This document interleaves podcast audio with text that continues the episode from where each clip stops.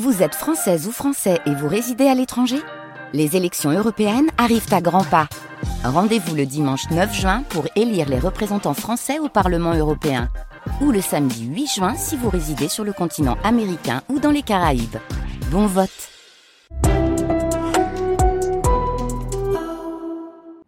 Fénois et Nata, terre des hommes. Une grande traversée vers les îles Marquises à bord du cargo Arami 3 par Jean-Paul Taillardas et François Test. Vérification de la porte proposée.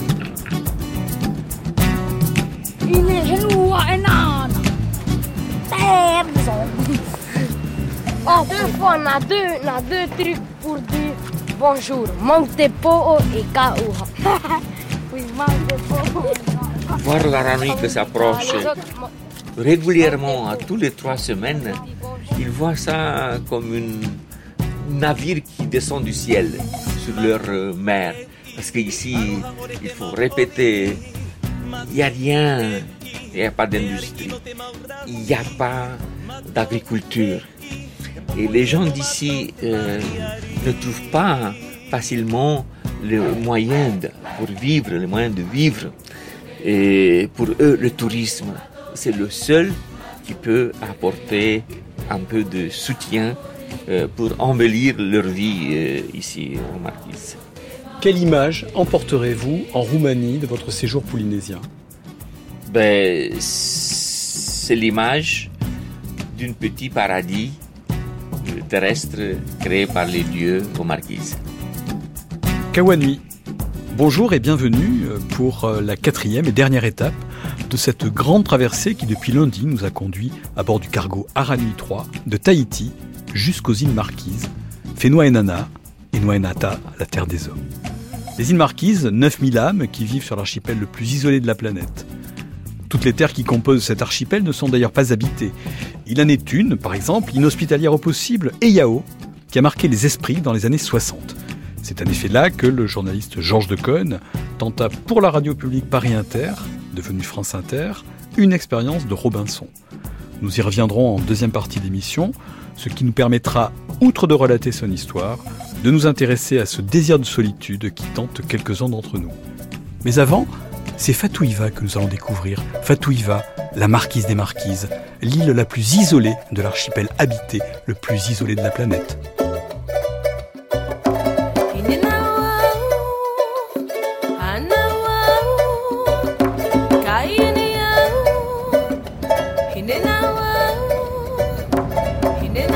Lors du retour à Fatouiva, il y, a, il y a combien de temps que, que vous étiez parti d'ici? Euh, ça fait euh, neuf mois maintenant. C'était justement pour mon travail sur Tahiti. J'arrive en fait au- aujourd'hui, c'est Fatouiva, et puis euh, je repars le mardi, c'est Tahiti. Comment se déroule le voyage? Quels sont les différents moyens de transport euh, empruntés? Euh, premier temps, euh, je prends l'avion de Tahiti euh, en faisant escale sur Nukuiva. Et euh, par la suite de Nukuiva, on fait l'escale après par la suite sur Wahuka, Wapo pour, pour rejoindre après Rivawa. Donc un deuxième avion. En deuxième avion, ouais. Et, et puis une fois arrivé sur Rivawa, je prends un taxi pour prendre après par la suite un petit bateau, Oui. un genre de bateau de pêche, justement pour faire la traversée de Rivawa ici à Fatouiva qui va me mettre euh, trois heures de trajet. Il, se trouve, il se trouve que là, la chance veut qu'il y ait la ranui, que vous ayez pu prendre la ranui pour venir jusqu'ici. oui, Mais voilà. ce qui n'arrive que toutes les trois semaines. Voilà, c'est ça. C'est tout à fait ça. ouais. C'est la joie de retrouver mon île. hein. Et euh, surtout que j'en ai besoin aussi, justement pour me ressourcer, vu que ça fait neuf mois d'absence. Et j'aimerais bien poser mes pieds à terre. Oui, bien sûr. Mesdames et messieurs Kaohanui, bienvenue à Fatouhiva dans la baie de Omoa. Dans 5 minutes sera la première barge pour descendre à terre.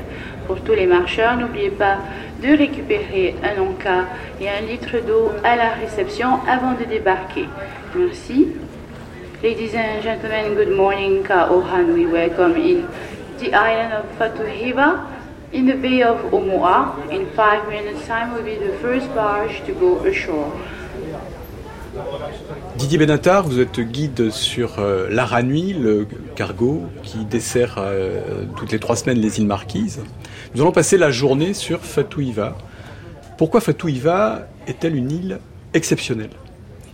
Fatouiva est une île exceptionnelle, premièrement parce que c'est une des plus belles, une des plus au sud, des plus vertes, et aussi parce qu'elle fait beaucoup rêver, étant donné que c'est l'île la plus, isolée de l'archipel le plus isolé de la planète.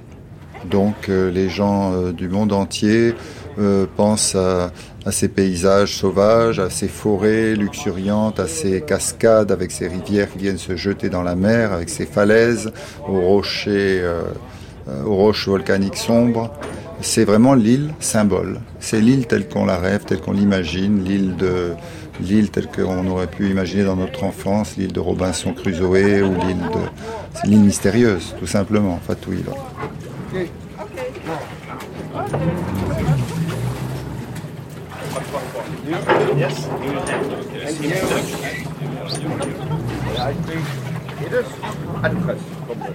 Fatouiva, île mystérieuse donc, terre inaccessible, forteresse imprenable, île enracinée plus loin que loin, où le temps semble passer plus lentement qu'ailleurs, suspendue entre deux passages du cargo. Fatouiva où Torre Yerdal vécu dans les années 30, un éphémère retour à la vie sauvage. Fatouiva, ultime conservatoire de l'archipel du Tiki, celui dont les richesses naturelles survivront en raison de son éloignement. Fatouiva, île envoûtante qui se dresse soudain dans l'horizon désert de l'immensité du Pacifique. Près de 1500 mètres de falaises qui tombent à pic dans les vagues. Au lever du jour, c'est un choc sensuel, vertigineux, démesuré, émotionnel, esthétique. La nature à l'état brut, l'exagération volcanique, l'impression de frôler la création du monde, de se confronter à une immensité biblique, d'affronter des éléments indomptables. Fatouiva. Nombre des voyageurs de l'Aranui attendaient cette escale. En particulier pour arpenter un parcours initiatique, épuisant, mais qui décape le regard et l'esprit. 16 km à pied, jusqu'à 700 mètres d'altitude, dans la chaleur subtropicale, à travers des paysages primitifs de manguiers, de fougères, de bananiers, de citronniers, et surtout d'arbres et végétaux qui fricotent une imprenable forêt. Mais avant, c'est par barge que l'on gagne la terre ferme, et comme la mer est agitée, ce qui est souvent le cas ici, elle nous offre de rafraîchissants embruns.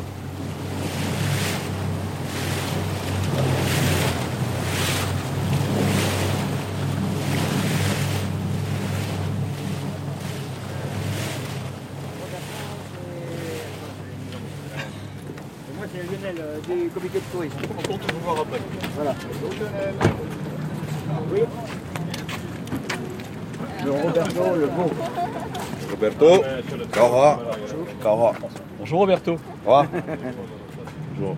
Vous allez être notre guide.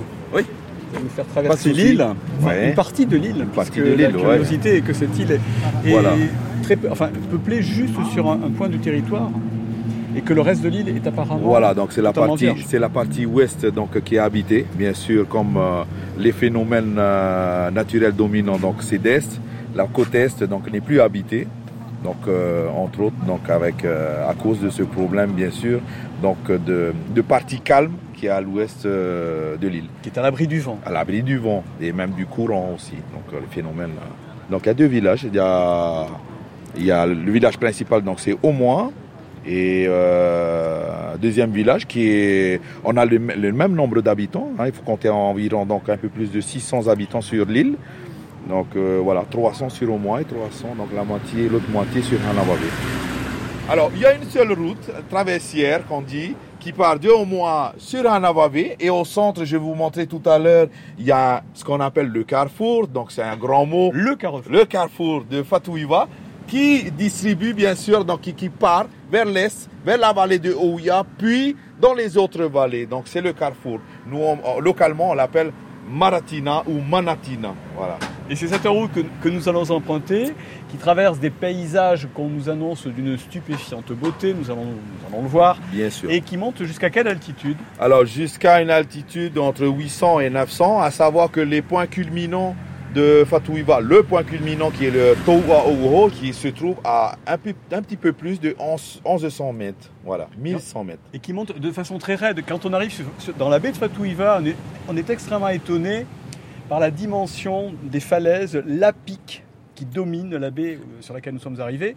Euh, quelle est l'origine de, la roche euh, qui constitue Fatouiva eh ben, donc, c'est une île volcanique. Les géologues, ils adorent la Polynésie. Pourquoi? C'est de par la diversité donc, de, de ces îles qui font qu'on a des jeunes îles comme les, les Marquises, les îles moyennes qui sont la société avec une barrière corallienne, et bien sûr des vieilles îles qui sont les atolls donc qui ont perdu qui, euh, par érosion donc les montagnes et tout ça qui a, qui a, fait donc euh, les atolls donc des Tuamotu. Alors les Marquises, ce sont les plus jeunes îles logiquement de la Polynésie. Point de vue archipel, il y a cinq archipels et donc en allant au plus, plus, précisément, les plus vieilles se trouvant au nord et que les naissances d'îles descendaient vers le sud. Donc Fatouiva est la plus jeune des îles, qui est la plus au sud, la plus méridionale. Euh, si vous voulez, Roberto, nous allons reprendre la route vers le village. Il n'y a pas de souci, on y va, on est parti.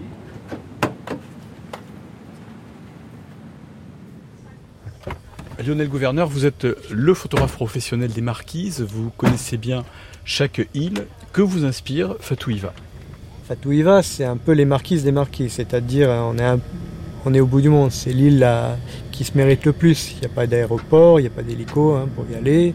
C'est vraiment euh, un peu la caricature des marquises, la caractéristique des marquises, c'est ces falaises qui tombent dans l'océan. Effectivement, à Fatouiva, qu'est-ce qu'on voit quand on arrive sur cette île? Tout de suite, c'est des falaises verdoyantes qui plongent dans l'océan au milieu de nulle part. Alors nous arrivons ici dans, le, village principal de l'île, qui est aussi le, chef-lieu. On n'a évidemment pas l'impression de se trouver euh, dans une ville, puisque nous sommes au milieu de la verdure. Où que nous nous trouvions, il y a des arbres, une végétation euh, luxuriante, euh, la montagne en fond, pas d'embouteillage évidemment et aucune maison. La civilisation est arrivée tellement vite qu'elle n'a pas encore eu le temps de, on va dire, de détruire les bonnes choses, la verdure, les arbres et tout ça. C'est l'île la plus arrosée. Et d'où cette présence de cette verdure qu'on voit, ce, bouquet garni quand on vient euh, en bateau et qu'on voit au loin. Et voilà, on vit avec les plantes, la nature est très présente.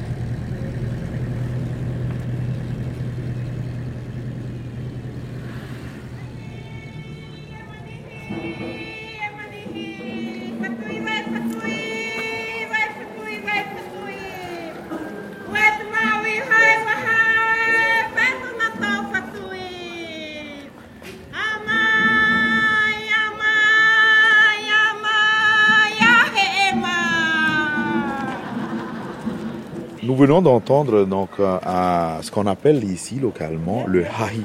Le hahi, le mavé, euh, c'est un cri de bienvenue pour annoncer donc euh, aux on va dire aux étrangers, euh, ce qu'on appelle localement le manihi. Voilà, Mavemai, Mavemai, c'est bienvenue, bienvenue à vous. Tout ça, bien sûr, accompagné d'un savoir-faire, d'un savoir euh, récité euh, depuis nos, ancêtres jusqu'à jusqu'à aujourd'hui, qui est toujours pratiqué sur Fatouiva par certaines, certaines mamans, certaines dames. C'est plutôt les dames qui font le, le. Moi, je trouve que c'est plus sympa, bien sûr.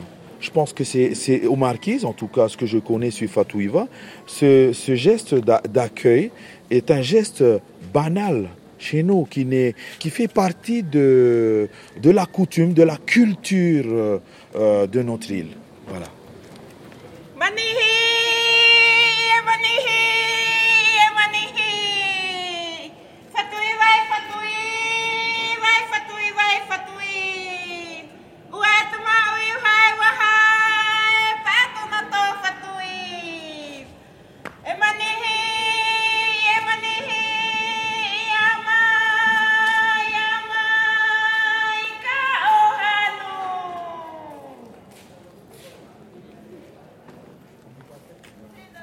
Voilà, je m'appelle euh, Camilla Léonie. Euh, je suis originaire euh, de Fatouiva aux Marquises. Et je suis enseignante à la retraite. Et voilà, je suis là avec les artisans Alors je viens vous parler du, on m'a parlé du Kumuhei. Je ne sais pas si je prononce bien, on m'a dit qu'il fallait que je vienne vous voir. Pour cela, qu'est-ce que le, le C'est le bon mot? Je prononce comme il faut? Euh, Ouais. Oui, oui et non, parce que pour le nord, c'est-à-dire les, les marquis sont divisés en deux. C'est-à-dire il y a trois îles du nord et trois îles du sud. Le sud retire le K et le nord retient le K. Donc le Kumuhei, c'est pour ceux qui sont au nord. Et euh, nous, au sud, à Fatuiva, on dit Umuhei. Le Umuhei, c'est la confection des- de plusieurs euh, plantes odoriférantes par exemple comme la menthe, le ylang-ylang, les fleurs de lys, les racines de vétiver, avec euh, du basilic et euh, du jasmin, et avec euh, un collier de dieu, je dis bien dieu d'ananas, les yeux d'ananas.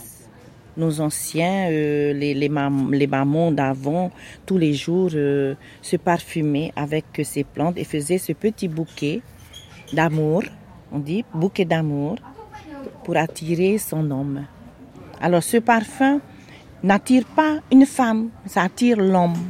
Mais tous les hommes ou celui que, ou celui que la femme Celui- souhaite rencontrer Celui justement que la femme souhaiterait rencontrer. Et quelle est la permanence de cette tradition? Est-ce qu'aujourd'hui c'est quelque chose qui existe encore ou est-ce que les bouquets fleuris sont confectionnés pour le plaisir des touristes, pour leur montrer ce qu'on sait faire? Oh, Pas vraiment pour le plaisir du touriste. Non, au contraire, c'est resté dans les mœurs. C'est-à-dire, c'est, c'est une tradition que nos mamans ont gardée, qui ont fait passer cette tradition à leurs enfants, c'est-à-dire les filles. Et jusqu'à aujourd'hui, eh ben, euh, le bouquet est resté euh, euh, un bouquet parfumé. Est-ce que vous-même l'avez utilisé? Et euh, en mettant dans, dans mes cheveux, ben, il m'a toujours dit que ce parfum euh, s'imprègne quand même sur le- la peau de la femme. Et c'est ça qui, qui fait que l'amour euh, grandisse. L'utilisation du bouquet n'est pas seulement pour séduire un homme un jour, mais si je comprends bien, il faut continuer à en mettre Oui. pour le garder. Oui, pour le garder et aussi euh, pour le- la beauté. C'est la beauté de, de- du bouquet qu'on met sur le- dans les cheveux qui fait que le regard de l'homme se pose sur ce bouquet. Alors je vous regarde, vous avez une couronne de fleurs, mais apparemment, ou de plantes, mais qui en a de plantes sèches. De quoi s'agit-il? Ce sont des racines de vétiver, ça, qu'on utilise pour le parfum. Alors, ce sont des racines de vétiver qu'on a mis avec du, voilà, du curcuma. Et après, tremper dans ce liquide et sécher. Et après ça, c'est des morceaux de tapas. Voilà.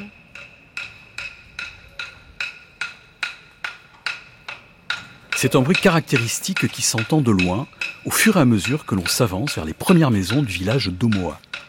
Celui des maillets dont les femmes se servent pour fabriquer le tapa. Elles sont les dernières de la Polynésie française à garder intacte cette tradition que l'importation des cotonnades a éteinte partout ailleurs. Le tapa, c'est l'aubier du manguier, du banyan, du mûrier ou de l'arbre à pain qui, à force d'être aplati pendant des heures, deviendra un véritable tissu végétal à la fois léger et solide. Rien n'a changé depuis la nuit des temps pour le confectionner. Un aubier de 20 cm sur 40 deviendra ainsi une pièce d'étoffe d'un mètre carré. Aujourd'hui, le tapa n'est plus utilisé que pour confectionner les vêtements traditionnels pour des manifestations comme le Festival des Marquises. Mais il sert aussi de parchemin pour les artistes locaux. Il garde toutefois ses qualités de merveilleux tissu pour les îles, comme le qualifiait au XIXe siècle le voyageur romancier Maximilien René Radiguet. Il est léger, disait-il, il garde une douce fraîcheur, il laisse filtrer le vent.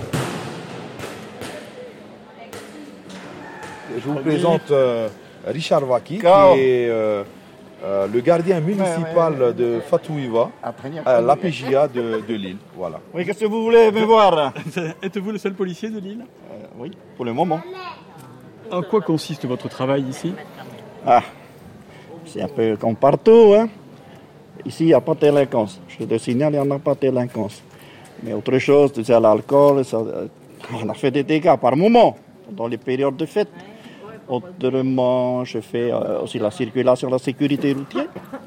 Et la rentrée des classes, euh, quand il y a des, des jours de classe.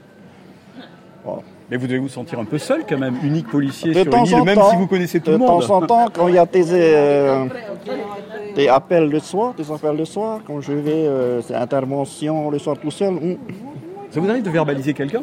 Souvent. Et c'est forcément votre cousin, votre ami, votre Bien sûr, je ne choisis pas, cousin ou neveu. Je suis passé. Roberto. Il Oui. encore. Verbaliser. Oui, donc euh, il faut savoir que euh, c'est jamais plaisant quand ça tombe sur soi, donc euh, une verbalisation. Mais euh, il faut savoir que Richard Vaki, qui est le Moutoi, localement appelé, et Le- le Moutoi, c'est l'agent de police, euh, il a été appelé plusieurs fois, et même la mairie, je le sais, depuis la sortie d'un arrêté pour gérer les chiens errants, les animaux domestiques qui- euh, qui sont en, divagation. Et moi, je suis passé, donc euh, j'avais un chien qui a divagué, et donc euh, j'ai été verbalisé. C'est jamais plaisant, j'étais pas content du tout, mais bon, euh, ça a servi de leçon pour tout le monde. Et maintenant, Fatou y va, ben, vous voyez aucun chien, aucun animal en divagation, et je suis sûr que vous allez voir dans les autres îles que c'est pas la même chose. Fatou y va est un exemple.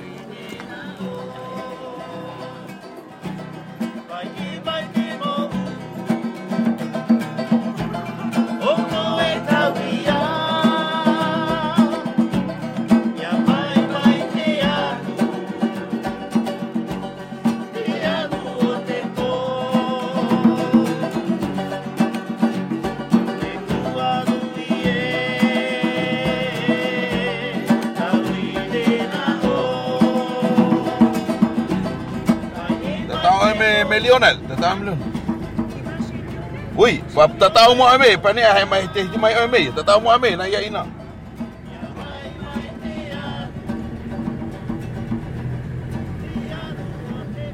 Mais l'orchestre qui est là, on a l'impression que tout est spontané, mais l'orchestre, est-ce que l'orchestre qui est là est payé Oui. pour accueillir le, le touriste Tout ça donc, euh, est géré par le comité touristique pour euh, mettre en œuvre, bien sûr, donc pour euh, mobiliser euh, certaines personnes. Comment s'organisent les transports ici? Euh, On voit beaucoup de 4x4, chacun est obligé d'avoir le sien s'il veut se déplacer. Il n'y a pas de système de taxi ou cela existe-t-il? Non, il n'y a pas de taxi. C'est bon quand on dit que tout le monde a un 4x4, c'est peut-être trop dire, mais ceux qui peuvent, ils achètent hein, donc un, un 4x4 euh, plutôt euh, qu'un Fiat par exemple. Bien sûr, ici il faut que ce soit des véhicules tout terrain. Alors voilà, nous avons fait à peu près quoi Un kilomètre et demi Ouais. En roulant Ah au pas, non, ouais. prudemment. Prudemment. Et nous arrivons chez Lionel, qui est euh, la pension agréée de l'île.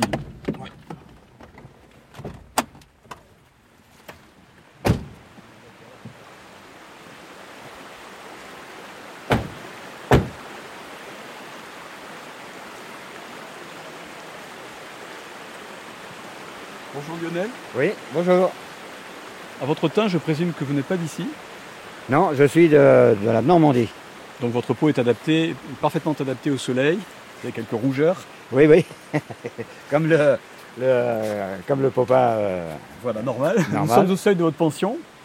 Il y a ici au fond une rivière qui coule. Voilà, Et vous avez aménagé euh, un très beau jardin, voilà, on peut, on peut le visiter. vers lequel bien sûr nous pourrons nous, nous diriger. Voilà. Lorsque j'ai acheté ce, ce terrain, euh, il y avait de la, la- la brousse plus haute que moi. Il y avait des grands, des grands arbres, des grands manguiers, des cocotiers. Donc il a fallu que je coupe tout ça. Qu'avez-vous choisi de, de planter nous? Voilà, ben, je, je vous suis vers le fond du jardin. là, j'ai un palmier, palmier dattier. Oui. Euh, ici, à notre droite, c'est euh, avocat, euh, pamplemoussier, citronnier. Ça, c'est un, un arbre, on appelle ça le roku. Et on utilise, euh, il y a les... il y a Alors, les- C'est un petit arbre, hein, Voilà. avec, avec quelques fruits euh, ou fleurs qu'on a du mal Et- à. Voilà. Ce sont des petites boules euh, rouges. Oui, et ensuite, on, ça forme des coques. Oui. Et dedans, il y a des graines euh, qui a une poudre rouge. Oui. Et cette poudre-là, ça servait euh, pour les anciens de se mettre sur eux. Et c'était un anti-moustique. Dans l'alimentaire, ils, ils- ils, euh, s'en servent pour faire le, le colorant. Et c'est reconnu, le rouloukou. Ça, c'est un- une fleur, c'est un ylang-ylang. D'accord. Alors lui qui sert à la parfu- qui est un arbre de Voilà. parfumerie. Et un fixateur. Kak Hanoi, Euh, bienvenue ça, chez un vous, au Marquise. Oui, oui. oui. Et je me présente Pirito à Julie. euh, mariée à deux fois et six enfants. Euh, Moi, je fais du monoï. Ça, c'est du monoï fait maison. Celui-là, c'est tout à la base de, de l'écorce du, du Tahiti. C'est une plante qui ressemble à un ro- roseau de la rivière. Vous pouvez sentir. Et vous, vous voyez tout ce qui est dedans, c'est le vétiver. Et ça guérit aussi le sinusite à la base de ce truc-là. Vous avez un nom, euh, je pense qu'il y a au marquis un autre nom pour le monoï? Pani. Pani apau. Parce que monoï, c'est un mot tahitien. Oui. Et c'est une vieille tradition, c'est quelque chose qui vient de, de- de très très loin. Comment avez-vous appris à, à fabriquer le monoï Ah, merci. Merci, je vous remercie beaucoup de m'avoir demandé. C'est à tu à moi, ma grand-mère.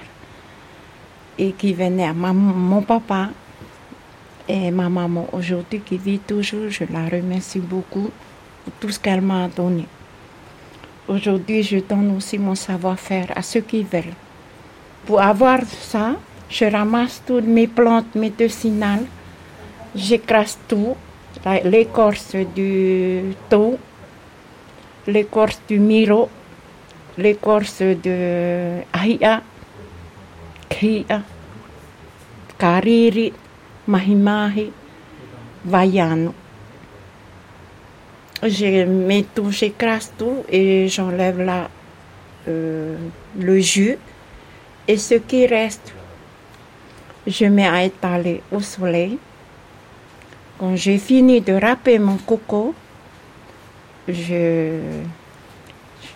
Comment on dit ça? Vous les saurez? Je saurai le, le jus, je mets dans un plat alu. Après, je ramasse tout, tout ce que j'ai séché au soleil et je mets trempé dedans. Et je mets au soleil. Pendant, s'il fait beau, trois ou quatre jours. Et, l'huile coule tout doucement. Ça, c'est pour les cheveux. Fait pousser les cheveux des fillettes. J'ai une petite fille qui a des longs cheveux à 18 ans maintenant, elle a des longs cheveux. Celui-ci qui est le plus transparent c'est et le le plus clair. panier keka. Oui. Panier keka, c'est pour le parfum, pour, le, pour mettre sur la bain de soleil. Est-ce que le monoï est un produit miracle qui peut répondre à beaucoup de problèmes? Moi, je crois à ce que je fais. Je suis seulement un instrument et à partager avec ceux qui veulent. Mais je crois à celui qui m'a créé, il m'a donné ce don. Je vais dans mon jardin. Tous mes plants que j'ai plantés, je parle avec eux. Je vais couper une branche. Je demande quelle branche. C'est incroyable, mais vrai. Ce que j'ai, c'est un don que j'ai reçu de Dieu.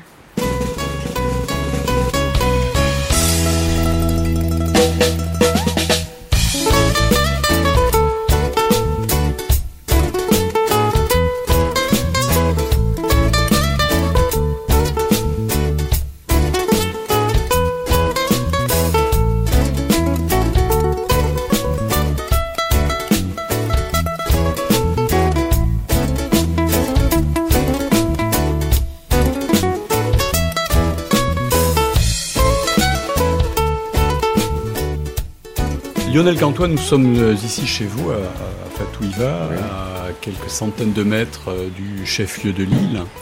Et vous êtes l'hôtelier de cette île. Oui. Comment êtes-vous arrivé ici, étant entendu que vous n'avez euh, ni la peau d'un natif des Marquises, euh, ni le nom Voilà. Donc je suppose que vous êtes venu de métropole. C'est ça.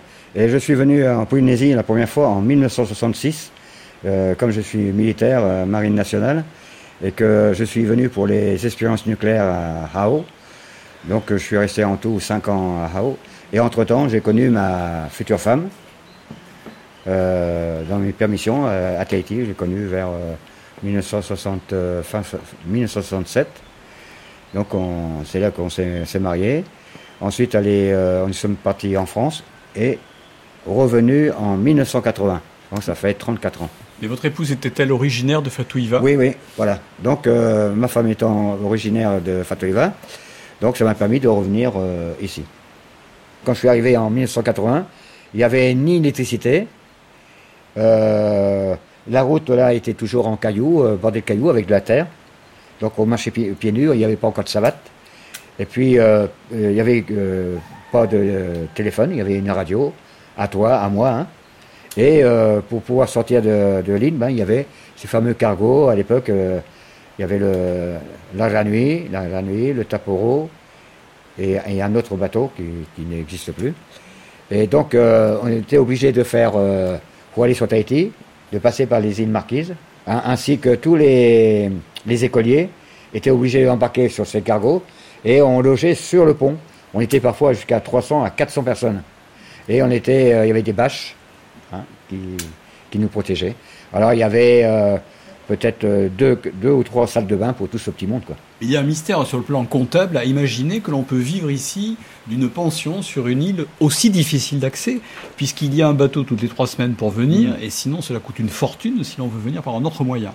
Donc, euh, qui hébergez-vous? Ben, Des gens d'extérieur, de, de tout pays, et euh, aussi des passages des gens comme les gendarmes, comme le médecin, comme des, des, des gens de Tahiti qui travaillent là, qui viennent ici. Alors cela dit bien l'isolement de Fatouille. Ah oui, oui, oui.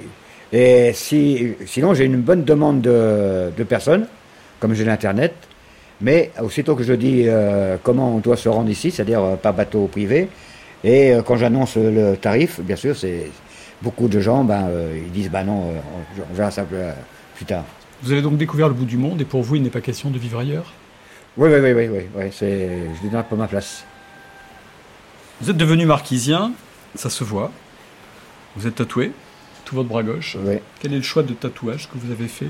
Ben, c'est-à-dire que j'aime, j'aime, euh, j'aime le tatouage, puis euh, surtout le tatouage marquisien, et ça a une signification, et que, ben, comme je suis aussi un ancien marin, euh, ça aussi, euh, on aime bien les tatouages.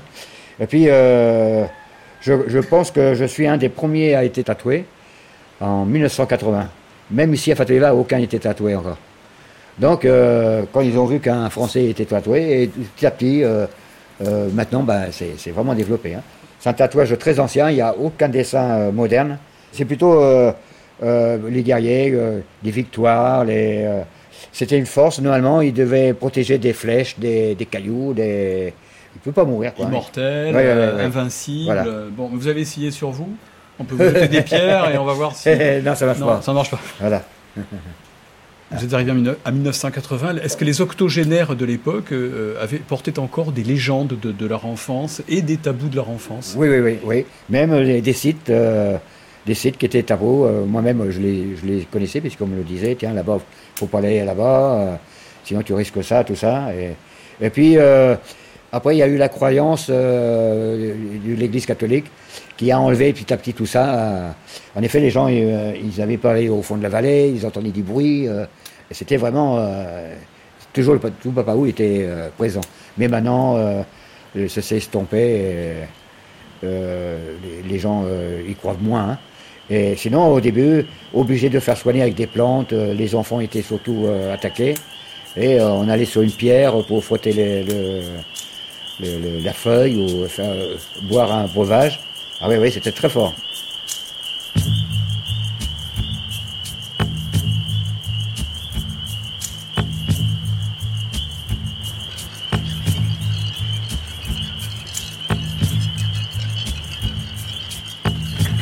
Encore avec le téléphone Avec le téléphone. J'avais tout oublié. Bah, y a une autre. J'avais tout oublié chez Lionel. Faut-il y voir un présage Faut-il y voir un pré- Non, mais faut-il y voir un présage Quand on oublie, on passe euh, à un endroit et qu'on oublie quelque chose, eh ben, c'est pas perdu parce que c'est un signe. euh, ici, on dit pour localement pour ça veut dire à demain tu reviendras. C'est une très bonne nouvelle, donc j'avais oublié mon téléphone, mon carnet et toutes mes notes. Si tu veux. Je vais revenir à Fatouiva. Tout à fait.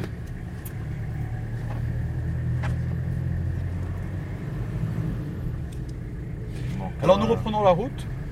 Voilà, nous reprenons la route. Donc euh, là, le carrefour de- du centre administratif de oui, Aumois. oui. Pas de Donc, feu, pas on- de stop. Hein. Non, pas de stop. Donc euh, priorité à droite, logiquement. On évite d'écraser quelqu'un au passage. Et donc on va voir l'infirmière qui va pouvoir nous expliquer euh, sans métier. Il n'y a qu'elle pour vous soigner sur toute l'île, en dehors évidemment de, de, quelques personnes qui s'y connaissent pour guérir les petits bobos. Il y a une deuxième donc, qui est la, l'adjointe de soins donc, du village de Hanavavé. Et on a aussi recours bien sûr à l'ancienne infirmière si jamais il y a besoin. Donc elle est là.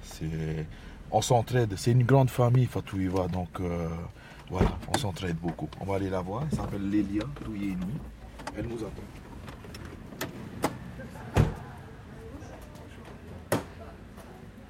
Bonjour.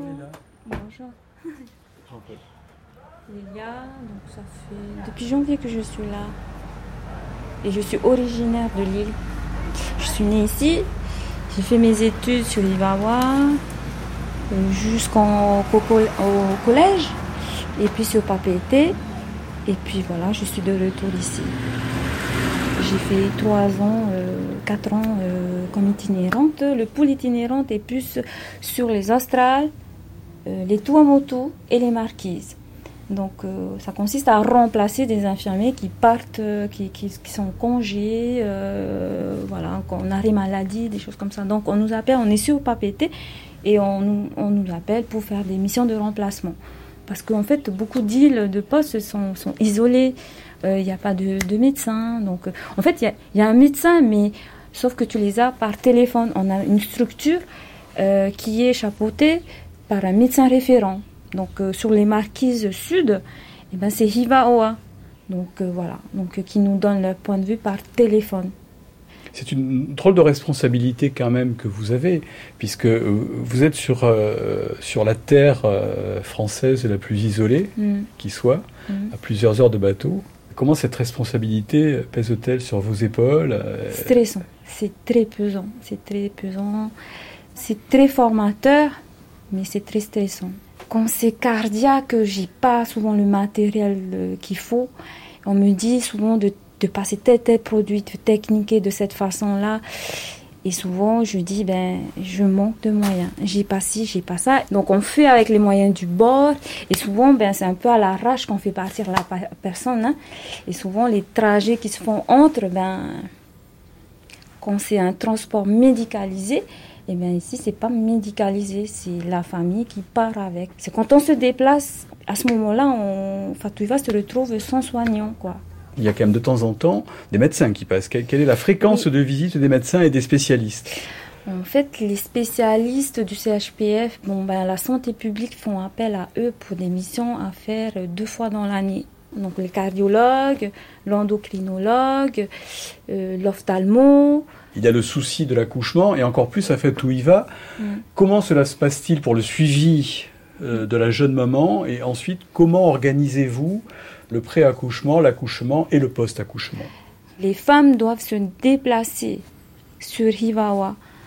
Il a été déjà euh, demandé que le, gynéco puisse descendre, lui, euh, quand même pour... Euh, bah parce qu'au sixième mois, prendre un bonitier, un petit bateau de pêche, être secoué pendant 3, 4, 5, 6 heures, on mm. peut considérer que ce n'est pas l'idéal.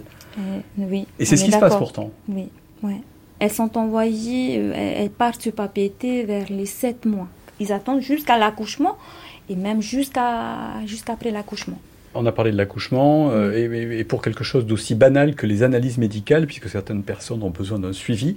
Comment cela se passe-t-il? On attend qu'il y ait une occasion des bassins pour faire partir le, les tubes, quoi. Donc on prélève, euh, on prévient les gens, ben, tel jour, il y a une occasion d'évasan, évacuation sanitaire sur la tourna.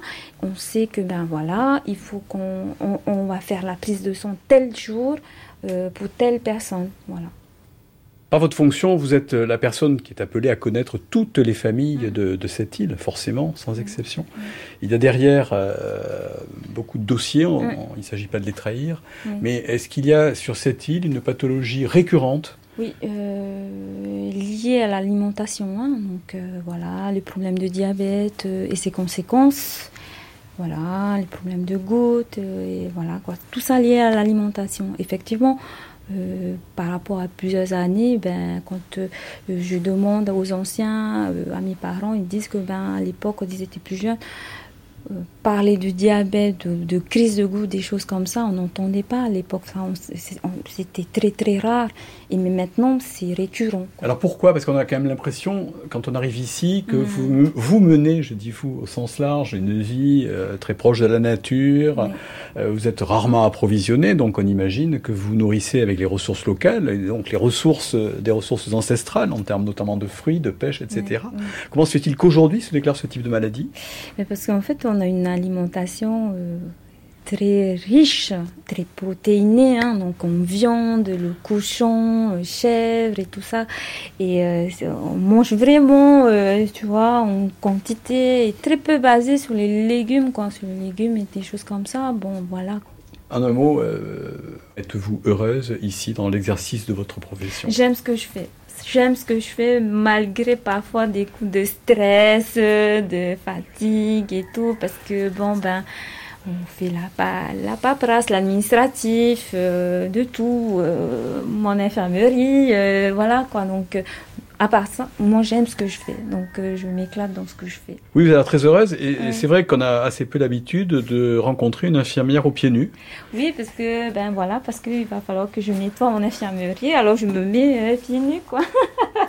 avec pas de femme de service. Avec les, avec les marques des tongs. Vous travaillez toute seule. Oui. Écoutez, merci, on, vous laisse travailler. Quel est votre prochain rendez-vous? Oui, là, j'attends encore euh, qu'il y a des gens qui doivent venir encore passer pour euh, des consultations. Je suis ouverte euh, jusqu'à jusqu'à midi et demi pour un repas, et puis dans l'après-midi de l'administratif et tout ça. Donc voilà. Parce qu'il y a la partie paperasse aussi qu'il faut gérer et tout. Merci, nous vous laissons. Oui, merci beaucoup à vous d'être passé. Puis voilà, bon séjour. Hein.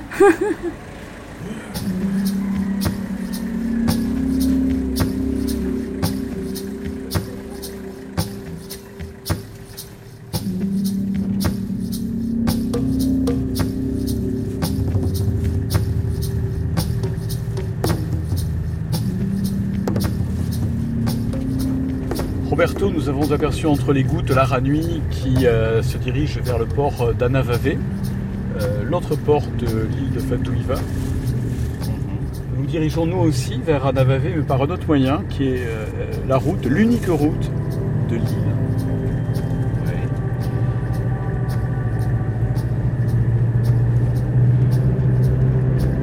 Nous allons monter jusqu'à une altitude, nous allons dépasser les 600 mètres d'altitude.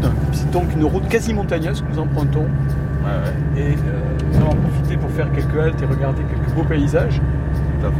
Le bateau met 20 minutes. Oui. Euh, à pied, cela prend entre 4 et 5 heures.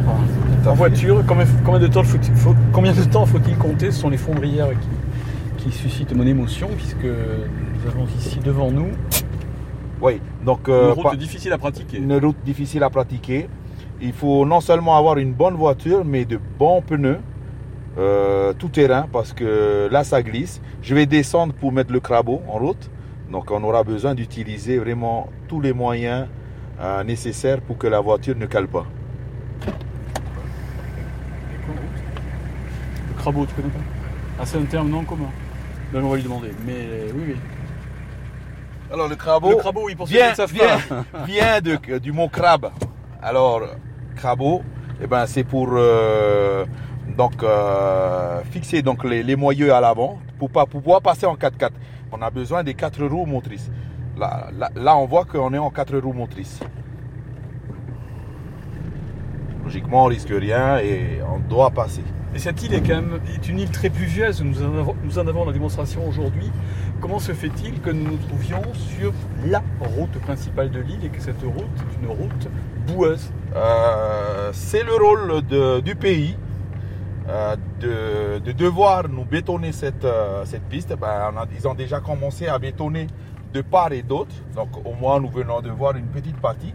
Et à partir de là, le, le pays a le projet de continuer le bétonnage sur encore 1,5 km. On va dire que c'est insuffisant mais ils vont quand même devoir continuer jusqu'au bout. On a besoin de cette route. Roberto, pour vous, le mot pays est un mot naturel. Euh, qu'entendez-vous par le mot pays? Alors, c'est un nouveau mot parce que euh, avant la Polynésie était considérée comme un territoire d'outre-mer et maintenant il est rentré dans le statut de pomme, pays d'outre-mer. Et ce pays a des compétences, et en particulier celles des, des routes. Voilà, des compétences et des obligations, entre autres les routes. Comme on parlait tantôt aussi donc, des moyens de déplacement interinsulaire entre les îles, c'est de compétences pays, c'est de compétences du territoire de, qui est géré euh, à Tahiti pour la Polynésie. Alors sachant ce que l'on sait de métropole, des gouvernements qui se succèdent euh, la tête du territoire, on, on, a un peu tendance à, à, se demander comment sont effectués les choix et est-ce qu'ils ne sont pas dictés par des considérations plus politiques ou claniques qu'économiques bah, Je ne vais pas vous cacher que la politique a, a, a toujours été là euh, depuis que l'homme est là. Et donc, euh, je ne vous cache pas que si on est de la même, du même parti politique que le gouvernement, euh, ben, on est bien servi. Et sinon, eh ben, on n'est pas servi du tout. Et c'est dire que Fatou Ivan n'est pas du bon côté ben, euh, Je vais dire que il y a eu des, des, des, périodes. Il y a eu des périodes où il était du bon côté. Où, je dirais plus que Fatou Ivan n'a pas assez d'électeurs pour pouvoir influencer euh, et motiver les politiques.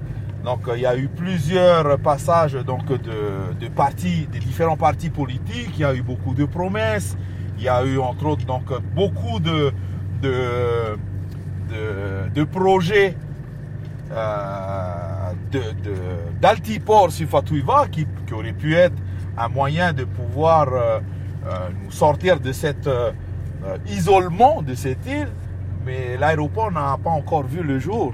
Et donc, euh, personnellement, j'espère qu'on verra jamais le jour de, de, de cet euh, altiport, parce que moi, je tiens à, cet isolement de mon île. Mais bon, euh, on ne peut pas aussi euh, continuer à rester comme ça. Il faut quand même penser à la, santé des, gens qui y habitent. Et euh, il y a quand même de, bonnes choses avec un, avec un aéroport.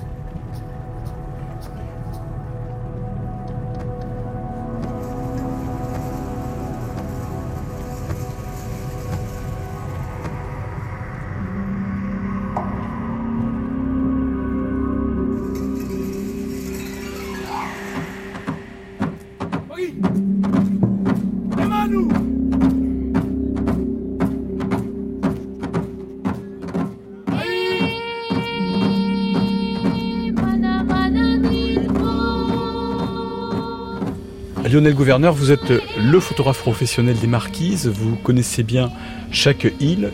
Il y a une piste qui dessert les deux points principaux de, de Fatouiva. Je suppose que vous l'avez emprunté à pied, vous l'avez emprunté en 4x4. Que vous inspire cette route? Alors je dirais que ça dépend de la météo. Parce que cette route, effectivement, c'est une piste pour la plus grande partie. Donc euh, on n'a pas le même plaisir euh, à la faire euh, quand il pleut, il peut, et il peut pleuvoir très fort, euh, que quand il fait beau.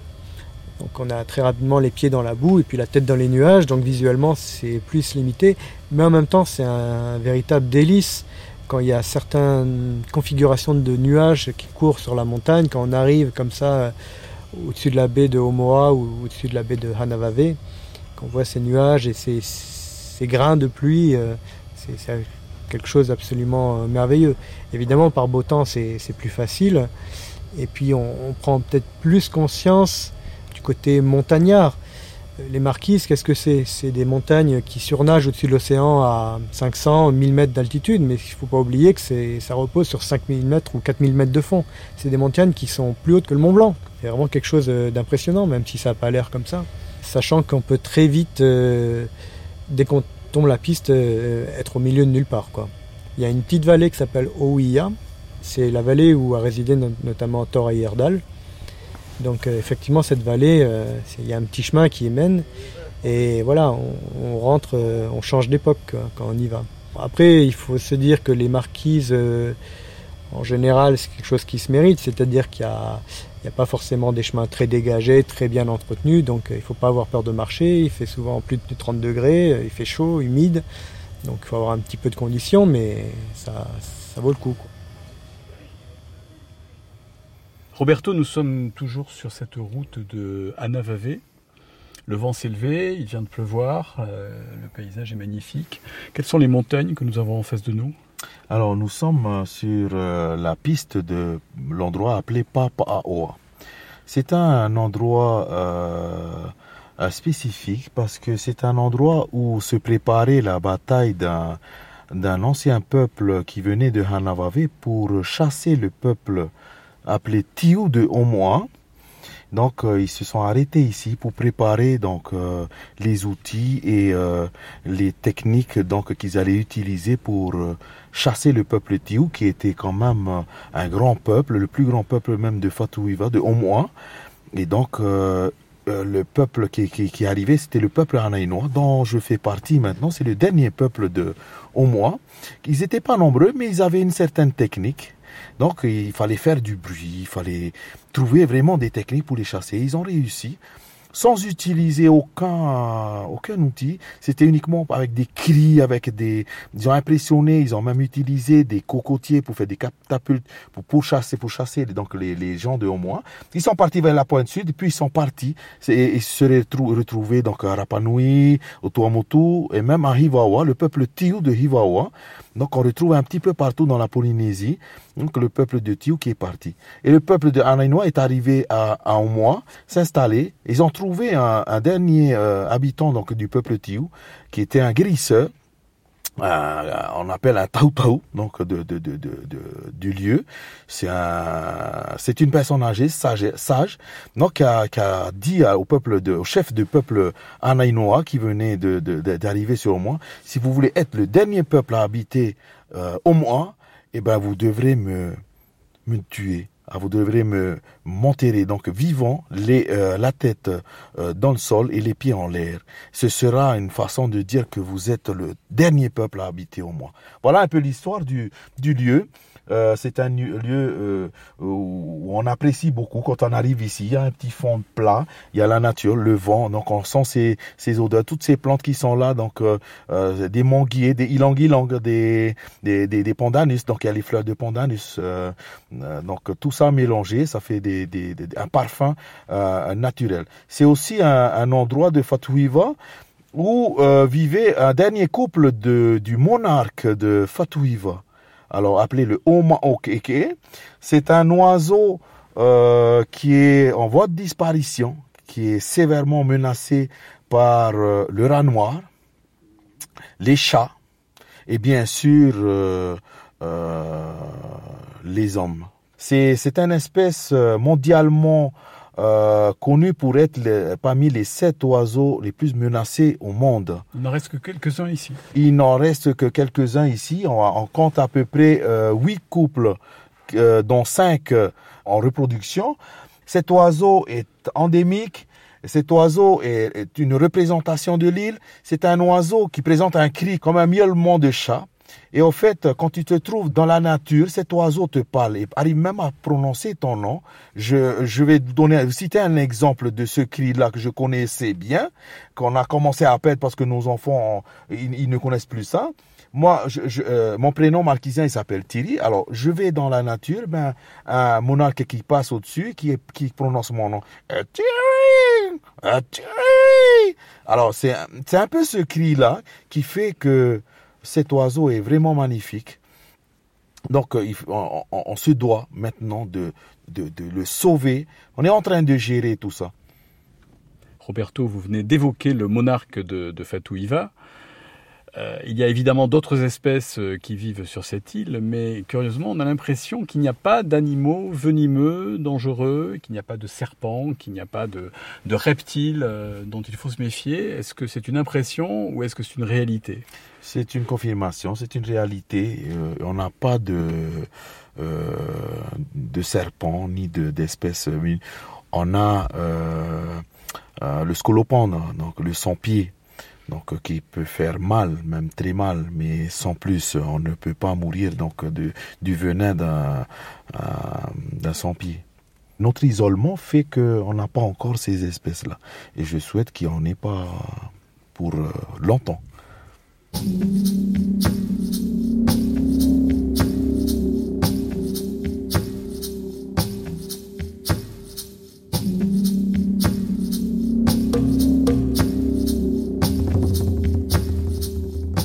Qui est la dernière, la plus récente des îles sur laquelle on va faire la grande marche, on a quelquefois vraiment l'impression en marchant d'être au milieu du décor de Jurassic Park. Et on ne serait pas très étonné de voir arriver, je sais pas quel animal préhistorique. Il n'y en a pas, il n'y a pas de nuisant. Mais, mais euh, c'est et c'est un endroit particulier quand on arrive sur un avavé avec ces falaises noires qui, qui très resserrées alors moi qui suis médecin, j'y vois aussi des choses euh, négatives, c'est-à-dire le côté très très très refermé, la consanguinité, donc certaines maladies euh, génétiques qu'on voit chez les enfants, chez les c'est une vie dure. Je, et ils voient jamais le médecin non plus. c'est pas facile. Et, c'est vrai qu'ils se plaindront pas, qu'ils vont vous. Alors de temps en temps, moi, ils me demandent des médicaments, ne serait-ce que pour le mal de dents, pour des choses comme ça, parce qu'ils n'ont pas plus de dentistes que de, que de médecins. Donc, euh, ah, c'est des gens très attachants.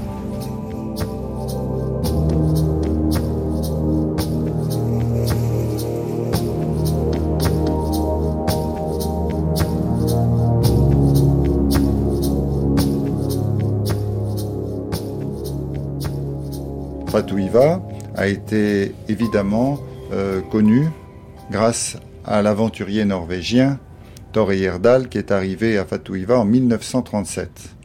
Il avait fait le choix de venir à Fatouiva parce qu'il voulait fuir, euh, il pensait qu'il y aurait un conflit en Europe, il voulait fuir ce conflit avec sa jeune épouse norvégienne. Ils sont arrivés dès 1937 à essayer de tenter une aventure dans la nature. Et cette aventure d'homme nature, comme il disait à l'époque, consistait à vivre avec le minimum d'objets, à construire sa maison comme les natifs, donc avec des palmes, des feuilles de cocotier, des bambous, et à collecter des racines de manioc ou, de, manger des bananes pour survivre. Donc tout s'est très très bien passé au début. Ils ont eu un très bon contact avec les Marquisiens qui les ont aidés qui leur ont appris comment survivre dans la nature. Mais c'est pas si facile que ça quand est arrivée la saison des pluies. Les pluies, Fatouiva, c'est l'île la plus verte, donc celle où il pleut le plus de tout l'archipel des Marquises. Et quand les pluies se sont multipliées et que l'humidité stagnante a provoqué la multiplication des moustiques et des infections, évidemment, euh, Thor et Yerdal et son épouse ont commencé à avoir des moments difficiles. Et les choses ont empiré quand Thor Heyerdahl, qui faisait des fouilles archéologiques pour les directeurs de musées et autres, qui lui avaient demandé de ramener des crânes, eh bien, quand ils ont découvert euh, euh, des crânes qu'ils mettaient de côté pour ramener, les populations marquisiennes l'ont mal pris, parce que pour eux, récolter le crâne d'un ancêtre, c'était un viol, puisqu'on s'appropriait le mana, l'énergie d'un ancêtre à eux.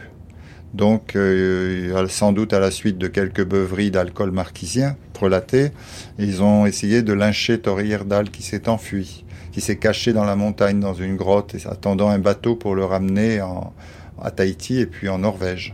Mais il a tout de même écrit un livre magnifique qui s'appelle Fatouiva, où il raconte très très bien son aventure dans cette île euh, perdue. On ne réécrit pas l'histoire, mais est-ce qu'il aurait pu mener son expérience euh, plus longtemps s'il n'avait pas eu ces soucis avec les populations locales Je pense, je pense qu'il serait resté plus longtemps, surtout que son but était de passer plusieurs années, vu qu'il pressentait une guerre en Europe. Mais Torriada avait aussi une, idéologie euh, viking, puisque le, dans le, lors du Kontiki en 1947, il avait appelé ce bateau Du nom d'un dieu inca, et il voulait prouver, mais ça c'était un petit peu euh, que les Vikings ou que les Européens avaient eu un lien avec les Incas qui les auraient poussés vers le Pacifique. Tout ça c'est un petit peu, c'est complètement euh, farfelu. Mais il avait, euh, l'idéologie dominante arienne européenne était très forte chez Torrierdal à cette époque-là, avant-guerre.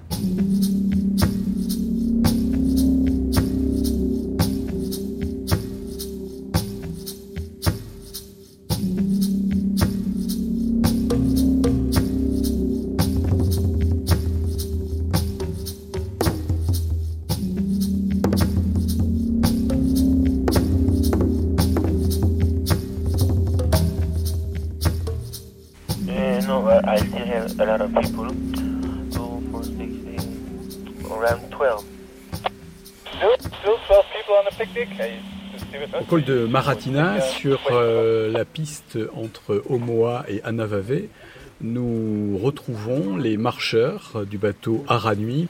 Et parmi ces marcheurs, il, y en a un qui nous paraît particulièrement intéressant parce qu'il est suédois. Il y a des années qu'il rêve de ce voyage aux Marquises. Donc euh, la première question que j'ai envie de lui poser, c'est euh, est-ce que vous trouvez ici ce que vous attendiez lorsque vous rêviez de cette île et de cet archipel. The point was that uh, I was talking uh, to this man and asked him if he knew anything En fait, about j'étais en train de parler avec Roberto et je lui demandais ce qu'il savait de Toyerdal. Et il me disait que sa mère était Momo, qui figure dans le livre de Toyerdal. Elle vivait de l'autre côté de l'île, avec les derniers cannibales auxquels Toyerdal a échappé. C'est par Toyerdal que vous êtes venu aux Marquises et que vous avez eu envie de découvrir cette île?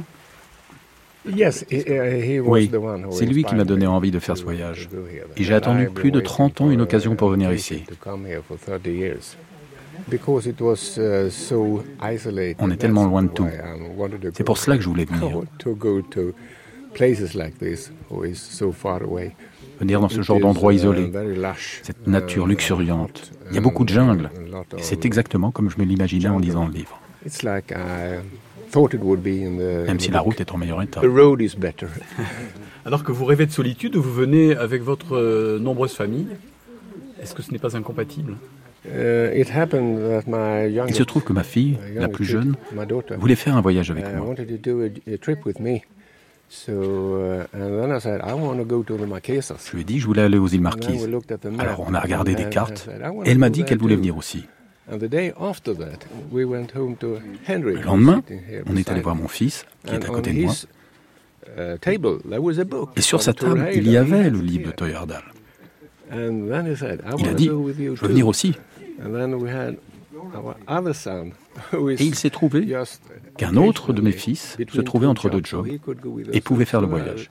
Et nous voilà aujourd'hui avec mes trois plus jeunes enfants. Et deux autres sont à la maison en Suède. Auriez-vous aimé vivre l'expérience de Tori Gerdal? Non, non. Ce n'est pas pour moi. À moins d'avoir Roberto avec moi. Roberto, alors que les derniers marcheurs du cargo Aranui qui ont fait la randonnée entre Omoa et Anavave s'en vont, vous nous avez fait arrêter ici, en ce lieu, qui est un col, dans un virage. Pourquoi vouloir nous montrer cet endroit? Alors cet endroit est quand même un endroit euh, symbolique pour euh, nos ancêtres et même euh, aujourd'hui. C'est un endroit localement appelé Maratina. Et ben c'est le carrefour. C'est le lieu où euh, euh, part donc, la route qui, mène vers les vallées de, l'est de l'île. Et bien sûr, ben, point de jonction entre les deux voies qui partent sur les deux vallées habitées de la partie ouest, Hanavave à droite et euh, au moins à gauche. Est-ce qu'il y a une différence de végétation entre les deux parties, les deux versants? De, de, la montagne. Tout à fait. Côté au moins, vous voyez que la verdure est quand même euh, euh, bien présente, euh, surtout donc les plantes. Il y a des manguiers, il y a beaucoup de, de, de plantes comme des hibiscus sauvages ou le puarata qui est très présent donc sur cette partie vers au moins, qui est au, au sud en fait de, de ce parcours. D'où nous venons d'où nous venons. Donc on passe maintenant à la partie nord de ce parcours. Donc euh, c'est plus sec. Vous avez, me semble-t-il, un, un, ancêtre célèbre Oui, donc euh, voilà, qui, qui, a, qui, a, été fait connaître par euh, Thor Heyerdahl sur son livre Retour à la nature. Donc ma mère adoptive, c'est Momo dans le livre, et c'est Tahia Momo, petite chérie en traduction. Euh, D'ici, on aperçoit l'endroit où Thor Heyerdahl avait élu domicile. Tout à fait. Alors, d'après ma mère qui me disait, eh ben, Liv avait très bien vécu cette approche de euh, des gens qui habitaient des locaux et tout ça avaient même commencé à apprendre la, à parler la langue marquisienne. C'était elle qui, qui parlait qui, qui, qui, qui allait naturellement vers la population. Alors que Thor faisait un livre écrivait un livre prenait des photos. Et donc il était obligé de d'écrire quelque chose et à la fin, il, s'est trouvé une fin lui-même, donc euh, un peu euh, catastrophique, donc euh, qui, a même fui la population pour aller se retrouver sur la plage de Tahawa. D'après ma mère, qui avait quand même un peu plus de 10 ans, donc 12 ans à l'époque où ils étaient venus, il n'y a il s'est pas passé tout ce qu'il a dit. Donc, il, était obligé de faire un, livre, il était obligé d'écrire, mais il ne s'est pas passé du tout comme ça. Et il, a trouvé une histoire. Et euh, d'après ma mère, c'est tout simplement quelqu'un qui, qui, n'avait plus ses repères. Euh, de civiliser dans la nature et qui, a voulu se trouver euh, Donc, une fin. La population de Fatouiva ne l'a pas poursuivi Ne l'a pas poursuivi du tout. C'est, c'est, ce n'est pas vrai. Donc, euh, il voulait faire un bouquin. Mais je respecte beaucoup ce, ce bonhomme, cet écrivain. Est-ce qu'il a romancé ces, ces rencontres cannibales? Alors, c'est lui qui a fantasmé euh, Ces rencontres cannibales, tout ce que le grand-père lui avait dit et ma mère on a été, elle avait été témoin parce qu'on lui a même, même posé la question si elle, elle se souvenait avoir déjà consommé de la chair humaine. Alors, le, grand-père Tei lui avait, euh, en, lui, posant cette question, euh, lui a répondu que il ne se souvient pas. Il sait qu'il y a eu donc des euh, des cérémonies donc de de, de, cannibalisme donc à, à, l'époque. Mais c'était resté à l'état d'histoire. Il ne sait pas s'il a réellement consommé en étant enfant de la chair humaine mais il n'a jamais il n'a jamais toi il a confirmé il n'a jamais pratiqué du cannibalisme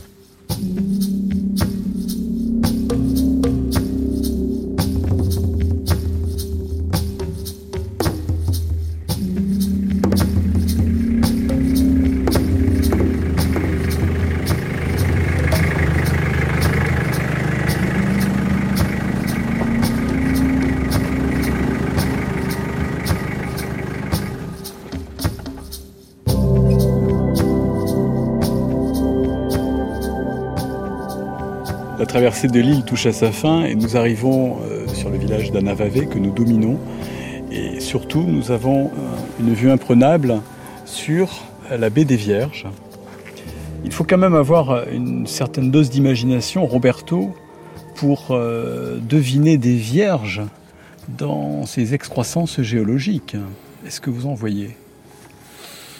Non, mais au début, donc cette vallée qui avait été euh, découverte par des marins, donc euh, on nommait euh, initialement, enfin au début, par les premiers marins qui l'ont découvert, la baie des Verges.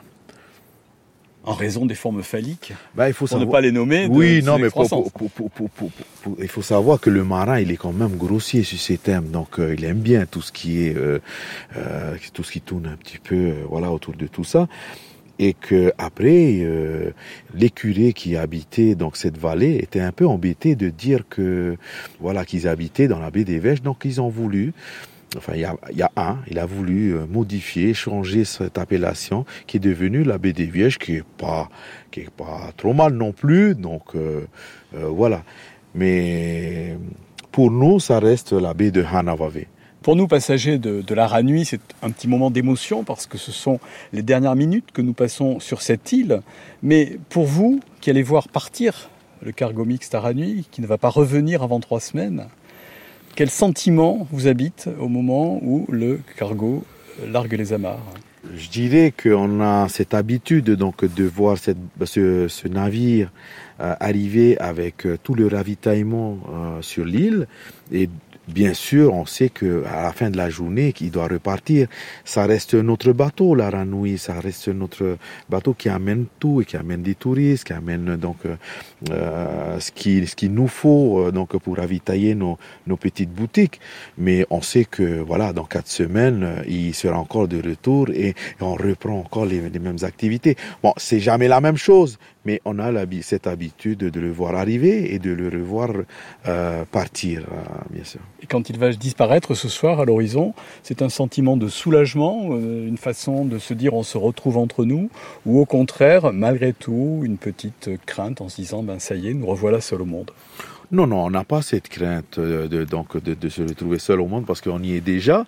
Euh, non, pas du tout. C'est tout simplement une satisfaction que Aranoui est arrivé et il doit repartir. On se dit, ben, au revoir et voilà, dans quatre semaines, tu seras encore là. Et Roberto, quand, quand l'Aranui s'éloigne, est-ce que vous aimeriez être à bord pour découvrir ou vivre sur une autre île, une autre terre? Oui, pourquoi pas. Donc, partir en, visiter d'autres lieux, d'autres îles. Mais je peux vous dire que moi qui suis d'ici, qui suis natif, j'ai grandi ici, j'ai tout fait ici, euh, je suis triste à chaque fois de quitter mon île, de devoir quitter mon île. Je ne veux pas la quitter. Je suis un amoureux de mon île et je veux vraiment pas la quitter. Je veux vivre là et euh, garder. C'est une façon de, pour moi de garder la, euh, la vie éternelle sur cette planète en restant dans mon paradis.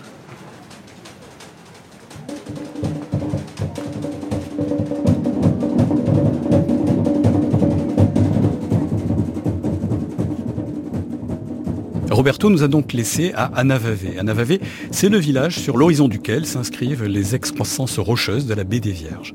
Roberto va refaire le chemin en sens inverse au volant de son 4x4.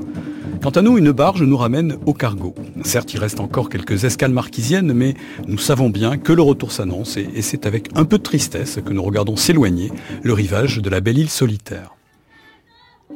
Merci à Didier Benatar, Lionel Gouverneur, Taoté Marie-France, Léonie Camia, Richard Vaki, Lionel Cantois, Julie Piritois, Eliena, Henrik Norman et bien sûr notre guide et conducteur Roberto Mara Teata. Au revoir donc, mais euh, si le voyage est terminé, ce n'est pas le cas pour cette grande traversée. Après cette escale sur Fatouiva la solitaire, c'est de solitude, d'aventure et de voyage qu'il va être question avec nos invités dans quelques instants.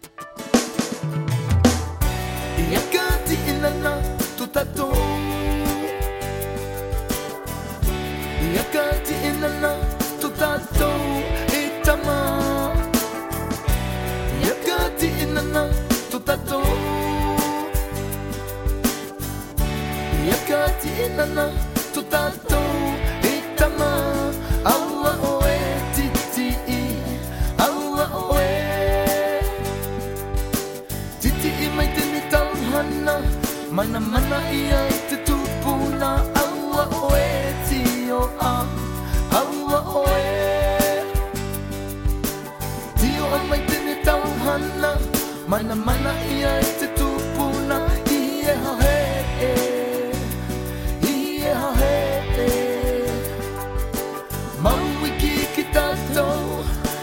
I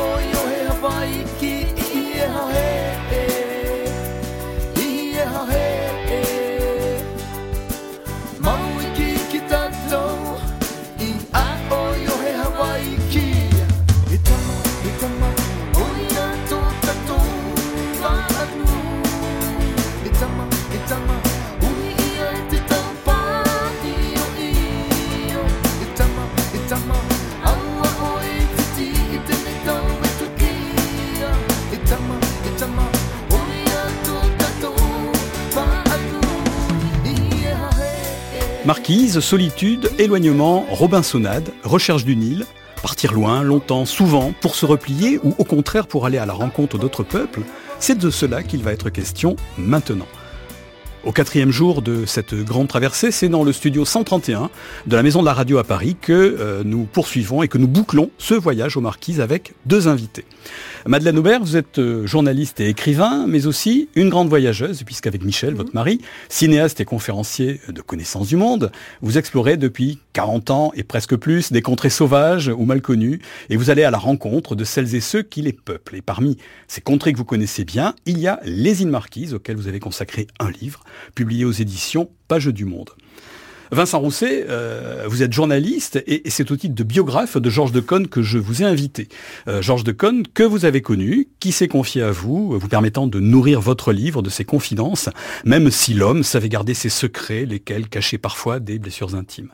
Georges de Conne, qui fut un des plus célèbres journalistes du siècle dernier, et qui a tenté, il y a un peu plus de 50 ans, sur une terre inhabitée des Marquises, une incroyable aventure qui à l'époque a marqué les esprits.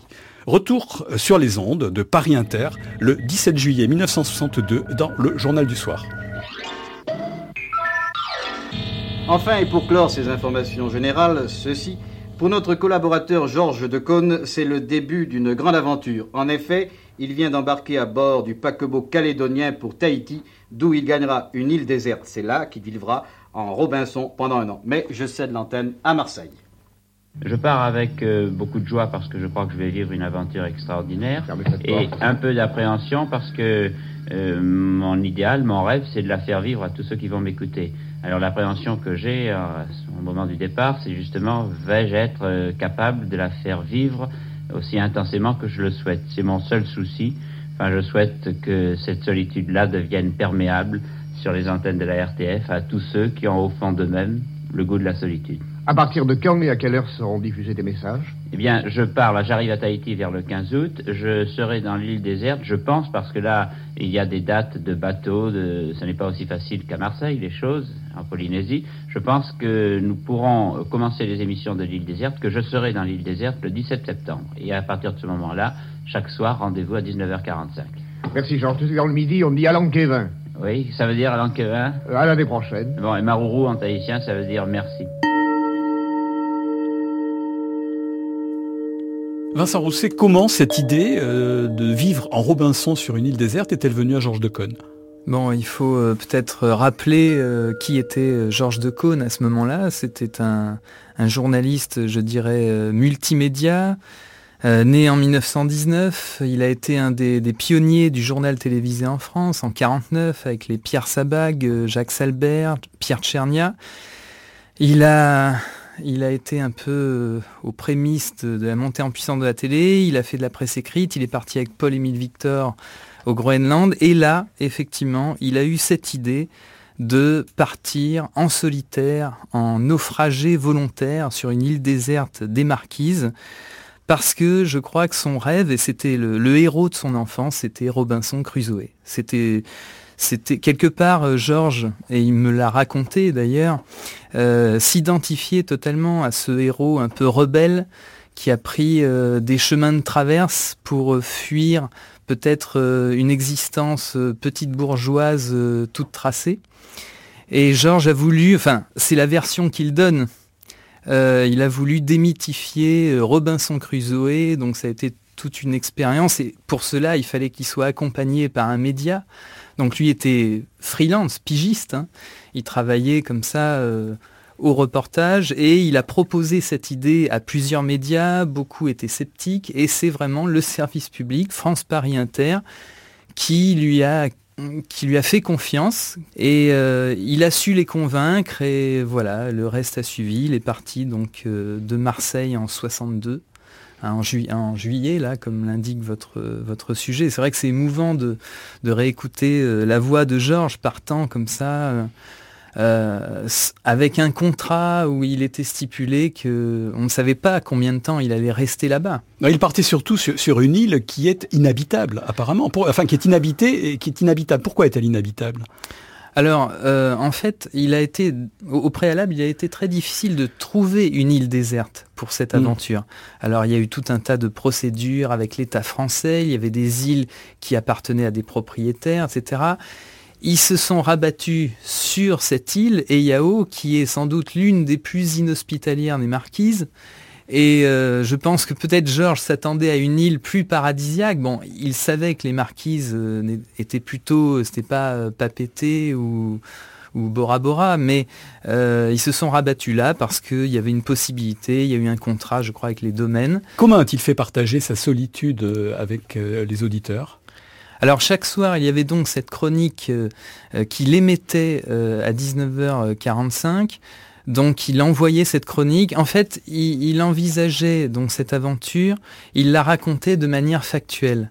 Il voulait à la fois euh, expliquer que voilà, il est arrivé dans ce qu'il disait euh, l'antichambre de l'enfer, une espèce d'île de roches volcaniques noires, avec peuplée de moutons, de, nonos, euh, qui, l'ont vraiment... les nonos qui sont des... Les moustiques de là-bas, des insectes qui l'ont dévoré je pense qu'il ne s'attendait pas à un climat aussi euh, difficile et il faisait partager euh, sa solitude, mais sous l'angle factuel, c'est-à-dire euh, voilà ce que j'ai fait aujourd'hui pour améliorer l'île. J'ai tué un mouton, j'ai essayé de faire des cultures, mais bien sûr rien ne pousse. Il devait faire, je sais pas, 40 degrés.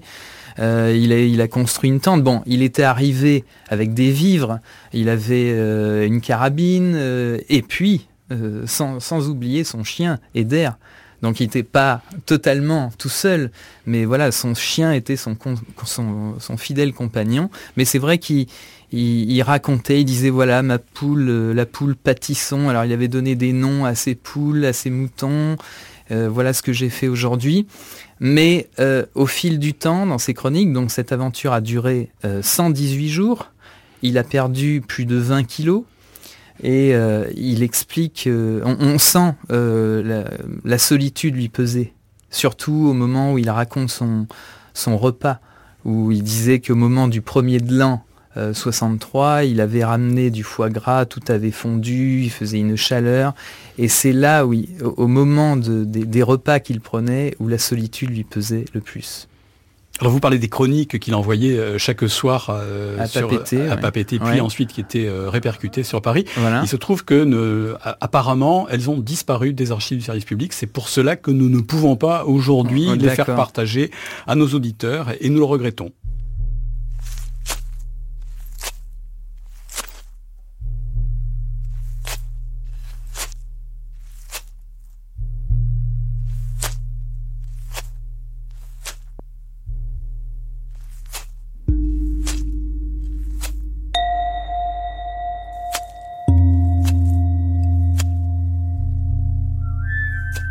Sylvain Tesson, Georges de Cône a, vécu une expérience en, solitaire sur une île des Marquises dans les années 60. C'était sur l'île d'Eyao. Vous, c'est tout à fait différent. Vous êtes parti euh, en, Sibérie, mais également en solitaire. On peut s'interroger, se demander s'il y a une similitude entre, ces deux tentatives de, vie loin du monde. Oui, euh, géographiquement, il n'y a pas de similitude parce que les deux écosystèmes que nous avions choisis sont quasiment antipodiques. Euh, lui euh, les Marquises et moi la Sibérie. Mais il y a une, similitude évidemment euh, de la, mise en scène de notre séjour, de notre expérience, puisque Georges de Caunes euh, avait voulu faire cette expérience pour éprouver la solitude, le retrait, le retranchement, le silence, c'est-à-dire tout ce que l'on va chercher lorsque l'on fait une, une expérience qui s'apparente à la Robinsonade ou à l'érémitisme. Je euh, précise simplement que lorsque j'emploie le mot érémitisme, je le, évidemment, je le déshabille de toute sa valeur euh, spirituelle et mystique, puisque moi, mon érémitisme, d'abord, il était très relatif, car il m'arrivait d'être visité par des pêcheurs ou des chasseurs sibériens, et puis ça n'était pas un érémitisme visant à essayer de m'élever l'âme. Enfin, peut-être un peu, mais ça n'était pas le, le, le, principe premier de mon retranchement dans les, dans les forêts de Sibérie. Mais pour répondre précisément à votre question, bien sûr, il y avait une similitude, et je crois que avant tout, la similitude entre l'expérience de Georges de et la mienne, c'était une, une communauté en fait de, de, de désir, et celui de la Robinsonade, qui est au fond un désir d'enfant, profond. Euh, demander aux enfants s'ils n'ont pas envie de peupler les cabanes. Comme les enfants sont des êtres très sages, ils savent très bien que les meilleurs royaumes à peupler sont les royaumes des cabanes, puisque pas les adultes. Et c'est un, donc un rêve d'enfant, mais qui a été vécu avec des moyens d'adultes. Quel est le principe, vous l'évoquiez à l'instant, quel est le principe qui vous a amené justement à, faire cette expérience de, de, de Robinsonade en Sibérie? C'est un peu un principe de, contradiction avec moi-même, parce que jusqu'alors, pendant des années, des, une vingtaine d'années, j'ai multiplié des voyages qui étaient des voyages euh, kilométriques, des voyages de mouvement, des voyages d'itinéraires, des, des, des, grandes traversées finalement, euh, au Tibet, euh, euh, en Himalaya, en Inde, des milliers de kilomètres. J'étais dans une sorte de, de, quasiment de boulimie, enfin de fièvre, ce que euh, Bruce Chatwin appelait dans Patagonie la malédiction du mouvement. Euh, puisqu'il se disait atteint de cette maladie qui fait qu'il n'était pas capable de rester dans sa chambre. On savait depuis Pascal que c'était l'origine de tous les problèmes, mais même quand on sait que, que les choses sont à l'origine de vos problèmes, hélas, ça n'est pas pour ça que vous n'y foncez pas tête baissée. Euh, donc j'avais, j'avais eu cette vie de, sur la route, cette vie du mouvement, euh, et j'ai eu un, un, jour envie de, d'en cesser avec cette, cette sorte de fièvre et de, au contraire d'essayer de, demander non plus à l'espace de m'apporter euh, son lot de, de, de, divertissement, de diversion, de, euh, d'émotions, de, fascination et de spectacle par le défilement des kilomètres, mais à essayer de demander autant en essayant de capter les moindres nuances qu'il imprimait sur un paysage statique, de demander autant de m'apporter cette intensification de l'existence. Et puis, autre contradiction, c'est que je, moi je proviens d'un monde qui, enfin, qui s'appelle Paris, la France, l'Europe du XXIe siècle qui est la société de l'abondance, qui est la société de la surinformation, qui est la société du bruit, euh, qui est une société très urbaine. Et euh, j'avais envie de vivre une expérience aux antipodes de tout ce qui faisait ma, enfin tout ce qui est mon écosystème naturel de Parisien. Donc je me suis reclus dans un endroit où régnait le silence, le froid et la solitude, qui est aux antipodes de ce qu'on peut éprouver dans une grande ville européenne. Georges Decaune a tenu euh, quatre mois sur l'île des Yao, vous avez tenu six mois. Euh, comment s'organisent les différents temps euh, de, cette expérience de solitude? D'abord, il y a un rapport avec le temps qu'on est obligé d'instituer au début, de passer une sorte de pacte avec le temps et qui conduit dans la cabane à, solfier le temps, euh, à le découper, à, se, créer un solfège, à, le scander. Euh, autrement, on court le risque de, la boulie, de ce qu'on appelait la sédie autrefois, qui, euh, qui était la maladie de l'âme qui frappait les, d'ailleurs beaucoup d'ermites et de moines quoi. Et on devient complètement apathique alcoolique ça s'appelle la fièvre des cabanes d'ailleurs au Québec. Il y a beaucoup moi j'en ai rencontré des Sibériens comme ça qui n'avaient pas pris cette précaution de découper leur temps. Alors moi quand je suis arrivé je me suis dit que les matinées allaient être consacrées aux choses de, au travail à l'étude à la contemplation à la lecture euh, et à l'écriture. Et puis l'après-midi ça serait les travaux physiques et les promenades euh, voilà, donc mon temps était déjà euh, maîtrisé. Après, il y a eu le temps, il y avait un temps évidemment cosmique qui était très important puisque j'étais moi à un poste d'observation extrêmement minutieuse du passage du temps et, des, nuances que le temps imprime, non seulement jour par jour, mais heure par heure, euh, sur l'espace. Je regardais en permanence ce qui se passait, mais il se passait rien d'autre que le passage du temps. qui s'exprime par les jeux des lumières, par le, par le, la valse du jour et de la nuit, et puis par l'avancée progressive des saisons. Et euh, bien entendu, au fur et à mesure qu'on s'installe dans cette solitude, dans cette durée, dans ce silence, le temps devient une force motrice qui vous emporte. Et vous avez l'impression d'être euh, comme euh, transporté, comme un canot qui descendrait euh, la rivière. Ça peut paraître très banal comme image, mais nous ne ressentons pas ça ici lorsque nous vivons dans nos vies hâtives et sophistiquées, bombardées d'informations, car ici le temps nous le martyrisons. Euh, nous usons du temps comme le cuisinier japonais use du concombre quand il le découpe en tranches avec son couteau. Euh, nous, le massacrons le temps, nous massacrons la, durée. Eh bien, je ressentais ce temps comme une immense euh, fluidité qui a fini par me par m'emporter.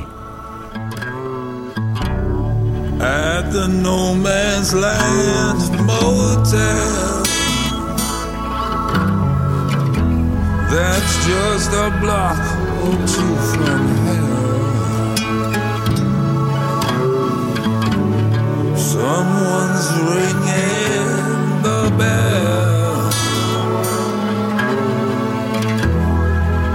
But nobody's there.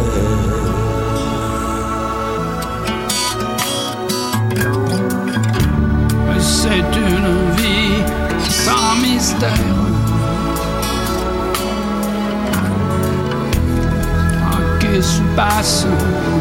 Commentaires. pendant des journées entières. Il chante.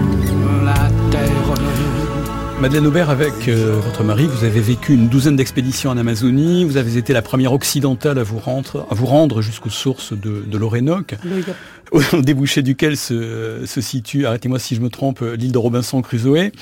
Est-ce qu'avec euh, plus de 40 ans de découverte à votre actif, euh, d'exploration, de voyage, est-ce que vous avez, pour votre part, concrétisé des rêves de gosse? Euh, oui, c'était un peu des rêves de gosse, parce que moi, quand j'étais gosse, euh, moi, je voyage avec mon mari, donc on n'est jamais seul. Lui, il fait l'image et moi, l'écrit, la parole, les mots. Euh, mais on est né au même endroit, dans une forêt ardennaise. Donc, on a vécu, été élevé dans un environnement de forêt. Mon mari, lui, qui est un garçon, jouait aux Indiens, peut-être moi aussi. Donc le rêve de gosse, c'est d'aller jouer aux, aux Indiens en Amazonie. C'est-à-dire que vous voyagez dans une certaine solitude, mais à deux avec votre mari pour aller à la rencontre d'autres peuples. Oui, et donc on est encore moins seul parce que moi, mon cas personnel, c'est que à chaque fois que je voyage, bon, euh, tous les pays qu'on a vus, que ce soit les Marquises, l'Amazonie, euh, le Mexique, on se vide totalement de nous-mêmes.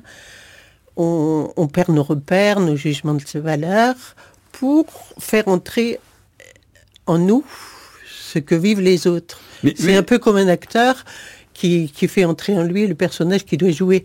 Donc on fait le vide pour faire entrer en nous un tas de pays. Mais est-ce que, vous auriez été tenté par une expérience d'érémitisme comme celle de non. Sylvain Tesson, vivre à deux avec votre mari pendant six mois, hors du temps, dans une cabane?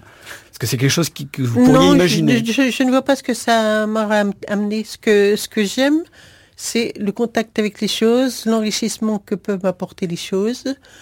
Et je me fais, penser à, je sais plus, c'était Baudelaire ou quelqu'un qui disait, il a beaucoup voyagé et embarqué beaucoup de monde en lui. Donc disons que j'ai en moi énormément de, de monde qui vivent en moi.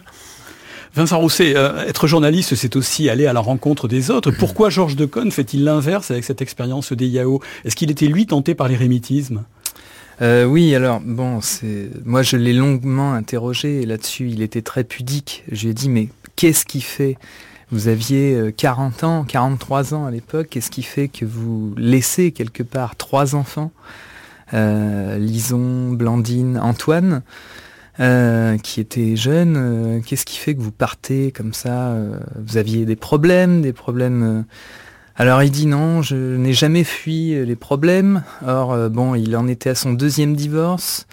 Euh, ses proches m'ont confirmé quand même qu'il était, il était pas très bien dans sa peau. Il avait envie de, se retrouver, de se retrouver. Il avait envie, oui, de, s'exfiltrer du groupe, de, se retrouver face à lui-même, je pense, faire le vide. Euh, bon, au travers d'une expérience journalistique. Ça, c'est ce qu'il mettait en avant. Mais je pense que, naturellement, personnellement, il voulait euh, euh, se retrouver dans, dans, cette solitude. Sylvain Tesson parlait de, euh, il a un, un, un, très joli mot, solfier le temps. Oui. Est-ce que, est que Georges Decaune s'était organisé justement pour passer le temps et, et faire en sorte d'améliorer sa vie quotidienne au jour le jour? Ah ben bien sûr. Donc le matin, il se levait. Enfin, il avait des tâches très très codifiées jusqu'à la chronique du soir. Euh, aussi, dans, dans, dans sa, sa, journée, il lisait aussi beaucoup. Il avait emporté notamment Balzac parce que ça le, le rattachait un peu à, à la vie. quoi. Est-ce qu'il a profité de, de, de, de, cette intensification de l'existence qu'évoquait euh, Sylvain Tesson à l'instant euh... Bon, il est évident... Qu'apporte le fait d'avoir du temps devant lui ou, ou pas Ou est-ce qu'il était pris par les problèmes quotidiens? Lui, il assurait qu'il n'avait pas le temps pour les angoisses métaphysiques, mais parce que justement, il était dans une course euh, de, survie euh, pour se nourrir, parce que bon, euh, tous ses vivres avaient été euh, consommés, il devait pêcher, il devait euh, tuer un mouton, euh, il devait essayer de, faire cuire du riz. Donc bien sûr, il y avait cette, course pour vivre, mais il est évident que euh, de cette expérience, euh, il n'en est pas resté indemne. Donc, et puis surtout, ce qui a été, ce qui a ému, euh, je crois les auditeurs euh, à cette époque, parce que cette expérience est exceptionnelle et a vraiment marqué les gens. Il y a des gens qui s'en souviennent encore, qui l'écoutaient. Euh, c'est qu'il était plus attaché à la santé de son chien qu'à lui-même. Mais les auditeurs et, aussi. Hein. oui, voilà. Et les auditeurs devaient se demander, parce qu'à un, un, moment donné, donc c'est là où aussi peut-être il y a eu un, un déclic où il s'est dit qu'il fallait arrêter cette aventure folle. C'est que son chien s'est blessé, son chien avait disparu, il l'a recherché. Et euh, donc son chien s'était cassé euh, une, les pattes, je sais pas, et il l'a retrouvé. Il était et là ça a été peut-être le vraiment l'émotion est arrivée. Les meilleures ou, ou, les pires choses ont une fin. Euh, extrait du, du, journal de Paris Inter du 9 janvier 1963. Hier soir, nous avons appris que le Robinson volontaire de la RTF notre confrère et ami Georges Decaune, renonçait à son expérience. Georges Decaune a été amené à quitter l'île de Eiao. Et il se trouve actuellement dans une autre île, celle de Taïo, et il doit rentrer le 16 à Tahiti. Pas plus de détails pour le moment. Non, pas pour le moment. Nous donnerons d'ailleurs, dès qu'ils nous parviendront, des détails sur l'odyssée de notre ami exilé volontaire, nous vous le rappelons, dans le Pacifique. Je vous rappelle qu'à Amiens, hier, dans une chambre d'hôtel, Alain Bombard a tenté de se suicider en absorbant des barbituriques. Disons immédiatement que le navigateur solitaire est hors de danger à la suite du traitement énergique dont il a été l'objet. Avant d'essayer de mourir, Bombard avait entouré de rouge une phrase de son livre Le naufragé volontaire. La seule chose qui puisse tuer un naufragé, c'est le désespoir.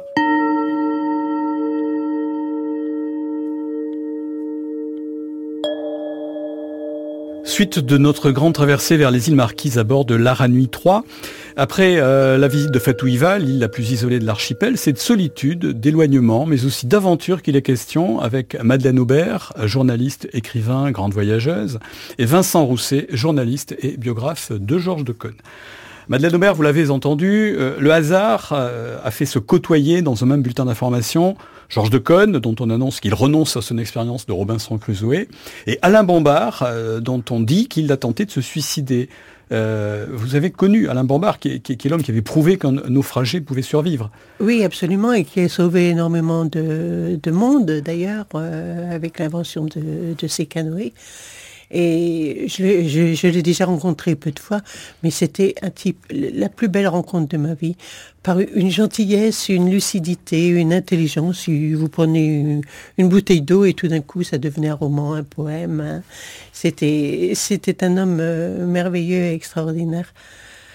Et, mais enfin, son expérience euh, de solitaire n'a pas été inutile parce qu'elle a servi à sauver un, tas de, vies humaines. De naufragés. De naufragés, rien que l'invention de, son canoë, le, le bombard et plus euh, les, problèmes de survie en mer quand on n'avait pas d'eau, comment faire, quoi, quoi manger, etc c'est une solitude, qui, il était médecin, c'est une solitude qui, a servi à, l'humanité.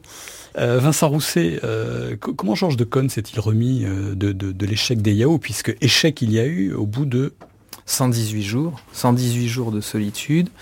Donc il a été rapatrié effectivement en janvier 1963, il est arrivé à Papeete, il était blessé, je crois qu'il s'était fracturé la, cheville, ou euh, l'épaule aussi était mal en point. Euh, heureusement, Martine Carole l'a accueilli avec un collier de fleurs. Comment à l'époque la, presse a-t-elle relayé la, tentative de Georges de Cône de vivre seul sur son île Alors ça a été une, de ses fêlures parce que effectivement ses confrères euh, dont il croyait qu'ils étaient des, amis l'ont majoritairement moqué. Et c'est vrai quand on revoit les papiers de l'époque, même dans Paris Match, qui était pourtant un magazine proche de lui, pour lequel il avait collaboré. Euh, même dans Paris Match, ils l'ont un petit peu... Euh, ils se sont moqués de lui, ils ont dit qui est donc ce barbu fleuri, ce prétentieux, qui en fait euh, voulait, voulait fuir un peu les problèmes domestiques, que c'était le papa du jeudi, qu'il ne faisait pas grand-chose, que c'était un père absent. Enfin, ça a été très dur. Et en plus, les, justement, ses confrères ont cru en fait qu'il était parti sur une île euh, euh, pour voir des vainés et se baigner toute la journée et ne rien faire. Donc euh, ça l'a vraiment blessé et même encore, je me souviens quand, quand, nous en parlions, il avait 80 ans, rien de, de parler de, de ses critiques, de ses, de ses moqueries, euh, ça, le blessait. Il me dit vraiment, euh, il me dit cette expérience a été euh, gâchée par la, par la petitesse de mes confrères. À part Pierre Lazareff qui l'a soutenu et France Paris Inter qui l'ont soutenu jusqu'au bout et qui ont salué cette, cette aventure. Fuir, partir, s'éloigner, mais pourquoi partons Nous retrouvons Sylvain Tesson.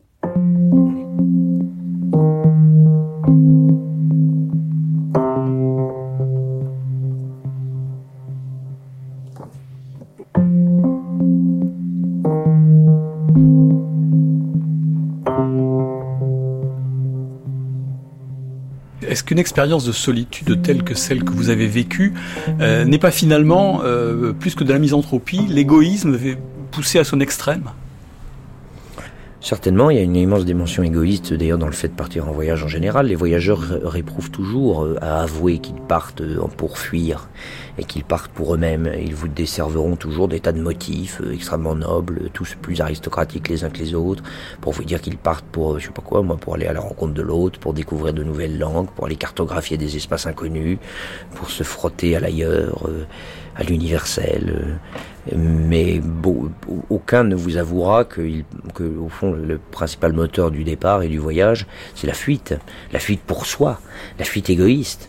Les seuls qui l'avouent, c'est les poètes, quoi. Fuir là-bas, fuir, ou bien euh, emmène-moi mon âme n'importe où, n'importe où, euh, dans le poème de Baudelaire, dans le spleen de Paris. Euh, donc oui, bien sûr, il faut avouer que c'est par égoïsme, mais en même temps, en même temps, j'ai eu l'impression de ne pas trop nuire quand j'étais dans ma cabane, de réussir à ne pas subir les dictates qui nous empoisonnent, qui sont, vous savez, et notamment dans nos villes européennes, dans nos social-démocraties, où nous avons une liberté de parole merveilleuse, absolue, euh, mais où nous remarquons tous les jours que les régulations nécessaires à la, à la conduite euh, des sociétés euh, nous entrave dans nos petits gestes quotidiens. Ce que Tocqueville avait tellement bien pressenti qu'il appelait la privation des libertés de détail.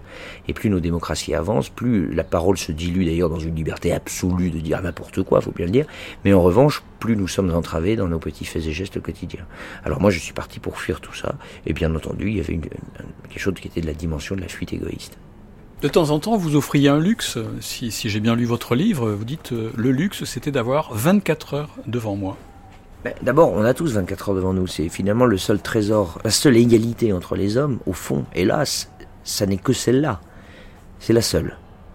C'est la seule archi-égalité entre les hommes, c'est que lorsque nous nous levons, nous avons 24 heures. Seulement, parfois, euh, nous oublions que nous avons 24 heures et que c'est un trésor. Nous sommes extrêmement dispendieux de notre temps.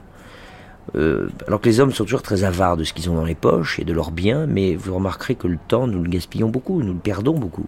Enfin, c'est une vieille idée qui avait, qui hantait tellement Sénèque, enfin, il y a consacré des pages superbes dans de la brièveté de la vie en disant qu'au fond, nous sommes fous, car nous vivons très peu de notre vie. La somme de, temps qui nous est impartie, nous en vivons très peu, nous oublions de vivre.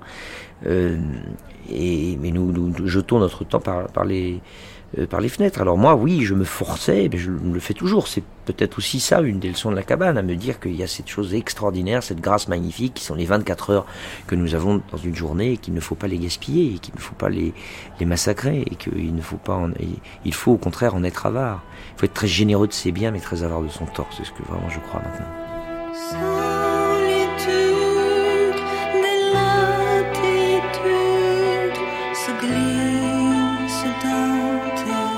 mind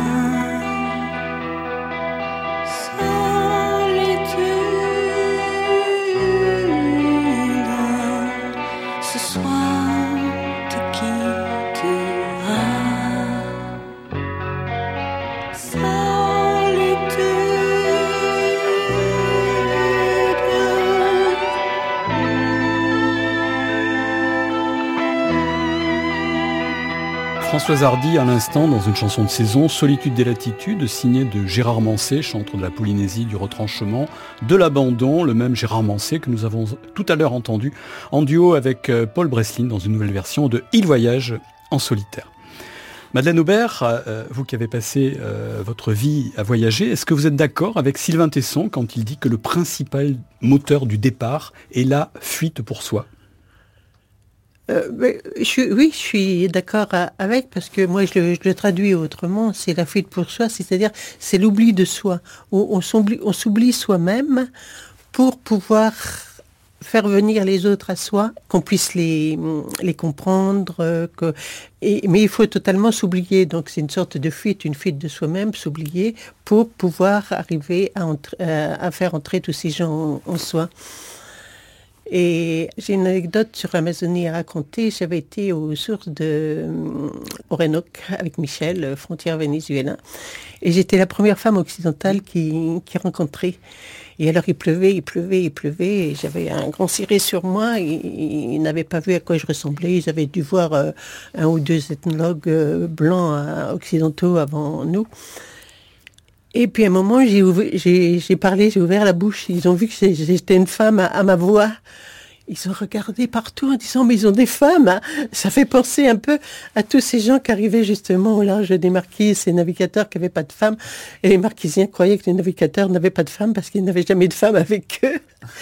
Et alors c'est à ce moment-là que quand que, j'ai eu une aventure extraordinaire parce qu'ils m'ont gardé comme moi je les ai regardés. On a fait deux, voyages parallèles.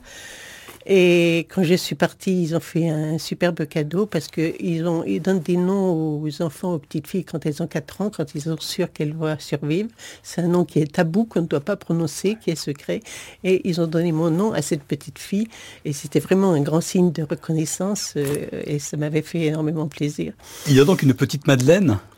Quelque part dans les forêts d'Amazonie. Voilà, qui doit avoir, je euh, je sais pas, une quarantaine d'années maintenant, si elle vit toujours, j'espère, et qui se souvient de moi.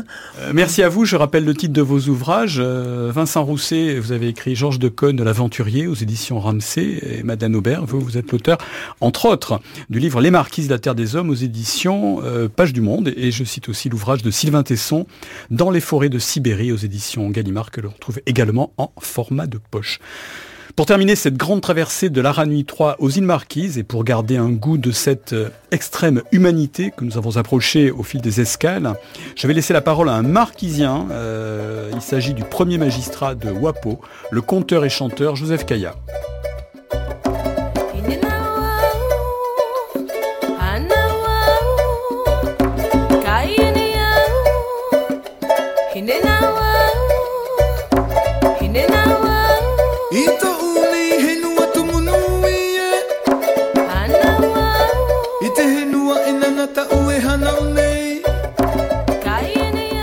Joseph Kaïa, l'Arani va bientôt repartir après cette dernière escale aux îles Marquises. Quel message de la Terre des Hommes pouvons-nous, nous, passagers de l'Arani, emporter? Emporter avec vous, porter avec vous, amener avec vous l'hospitalité de l'archipel, l'hospitalité de chaque île. Emporter avec vous tous les parfums, les couleurs de notre archipel. Emporter avec nous L'esprit, même si c'est difficile pour vous d'attraper, de capter ça, mais apportez tout ça, parce que les marquises resteront toujours les marquises. Emportez pour, par la suite, ramener le message que vous allez porter au travers de ce que nous venons de partager. Je pense et j'y crois. Il y aura un retour au travers d'autres personnes, d'autres émissions d'autres visites, puisque Aranui, aujourd'hui, est notre pirogue, qui vient nous rendre visite avec euh, d'autres passagers, d'autres personnes du monde extérieur, mais qui repart également avec ces mêmes personnes, et nous croyons que ces mêmes personnes vont porter encore et encore plus cette hospitalité, la culture marquisienne, l'authenticité, et pour dire au monde extérieur que nous existons aussi au niveau de cette planète et que nous sommes toujours sur euh, le travail de faire connaître à l'extérieur des marquises, à l'extérieur de la Polynésie, au-delà des frontières de la France que nous aimons, l'inscription des marquises à l'UNESCO. C'est vraiment, je dirais, la boucle, on va dire, de cette reconnaissance d'un peuple qui a vécu qui vit toujours et qui a envie de vivre encore et encore et encore pour les temps à venir. Les marquises aux marquises, les marquises dans la Polynésie, les marquises avec la France et les marquises au sein de la planète Terre. Merci beaucoup.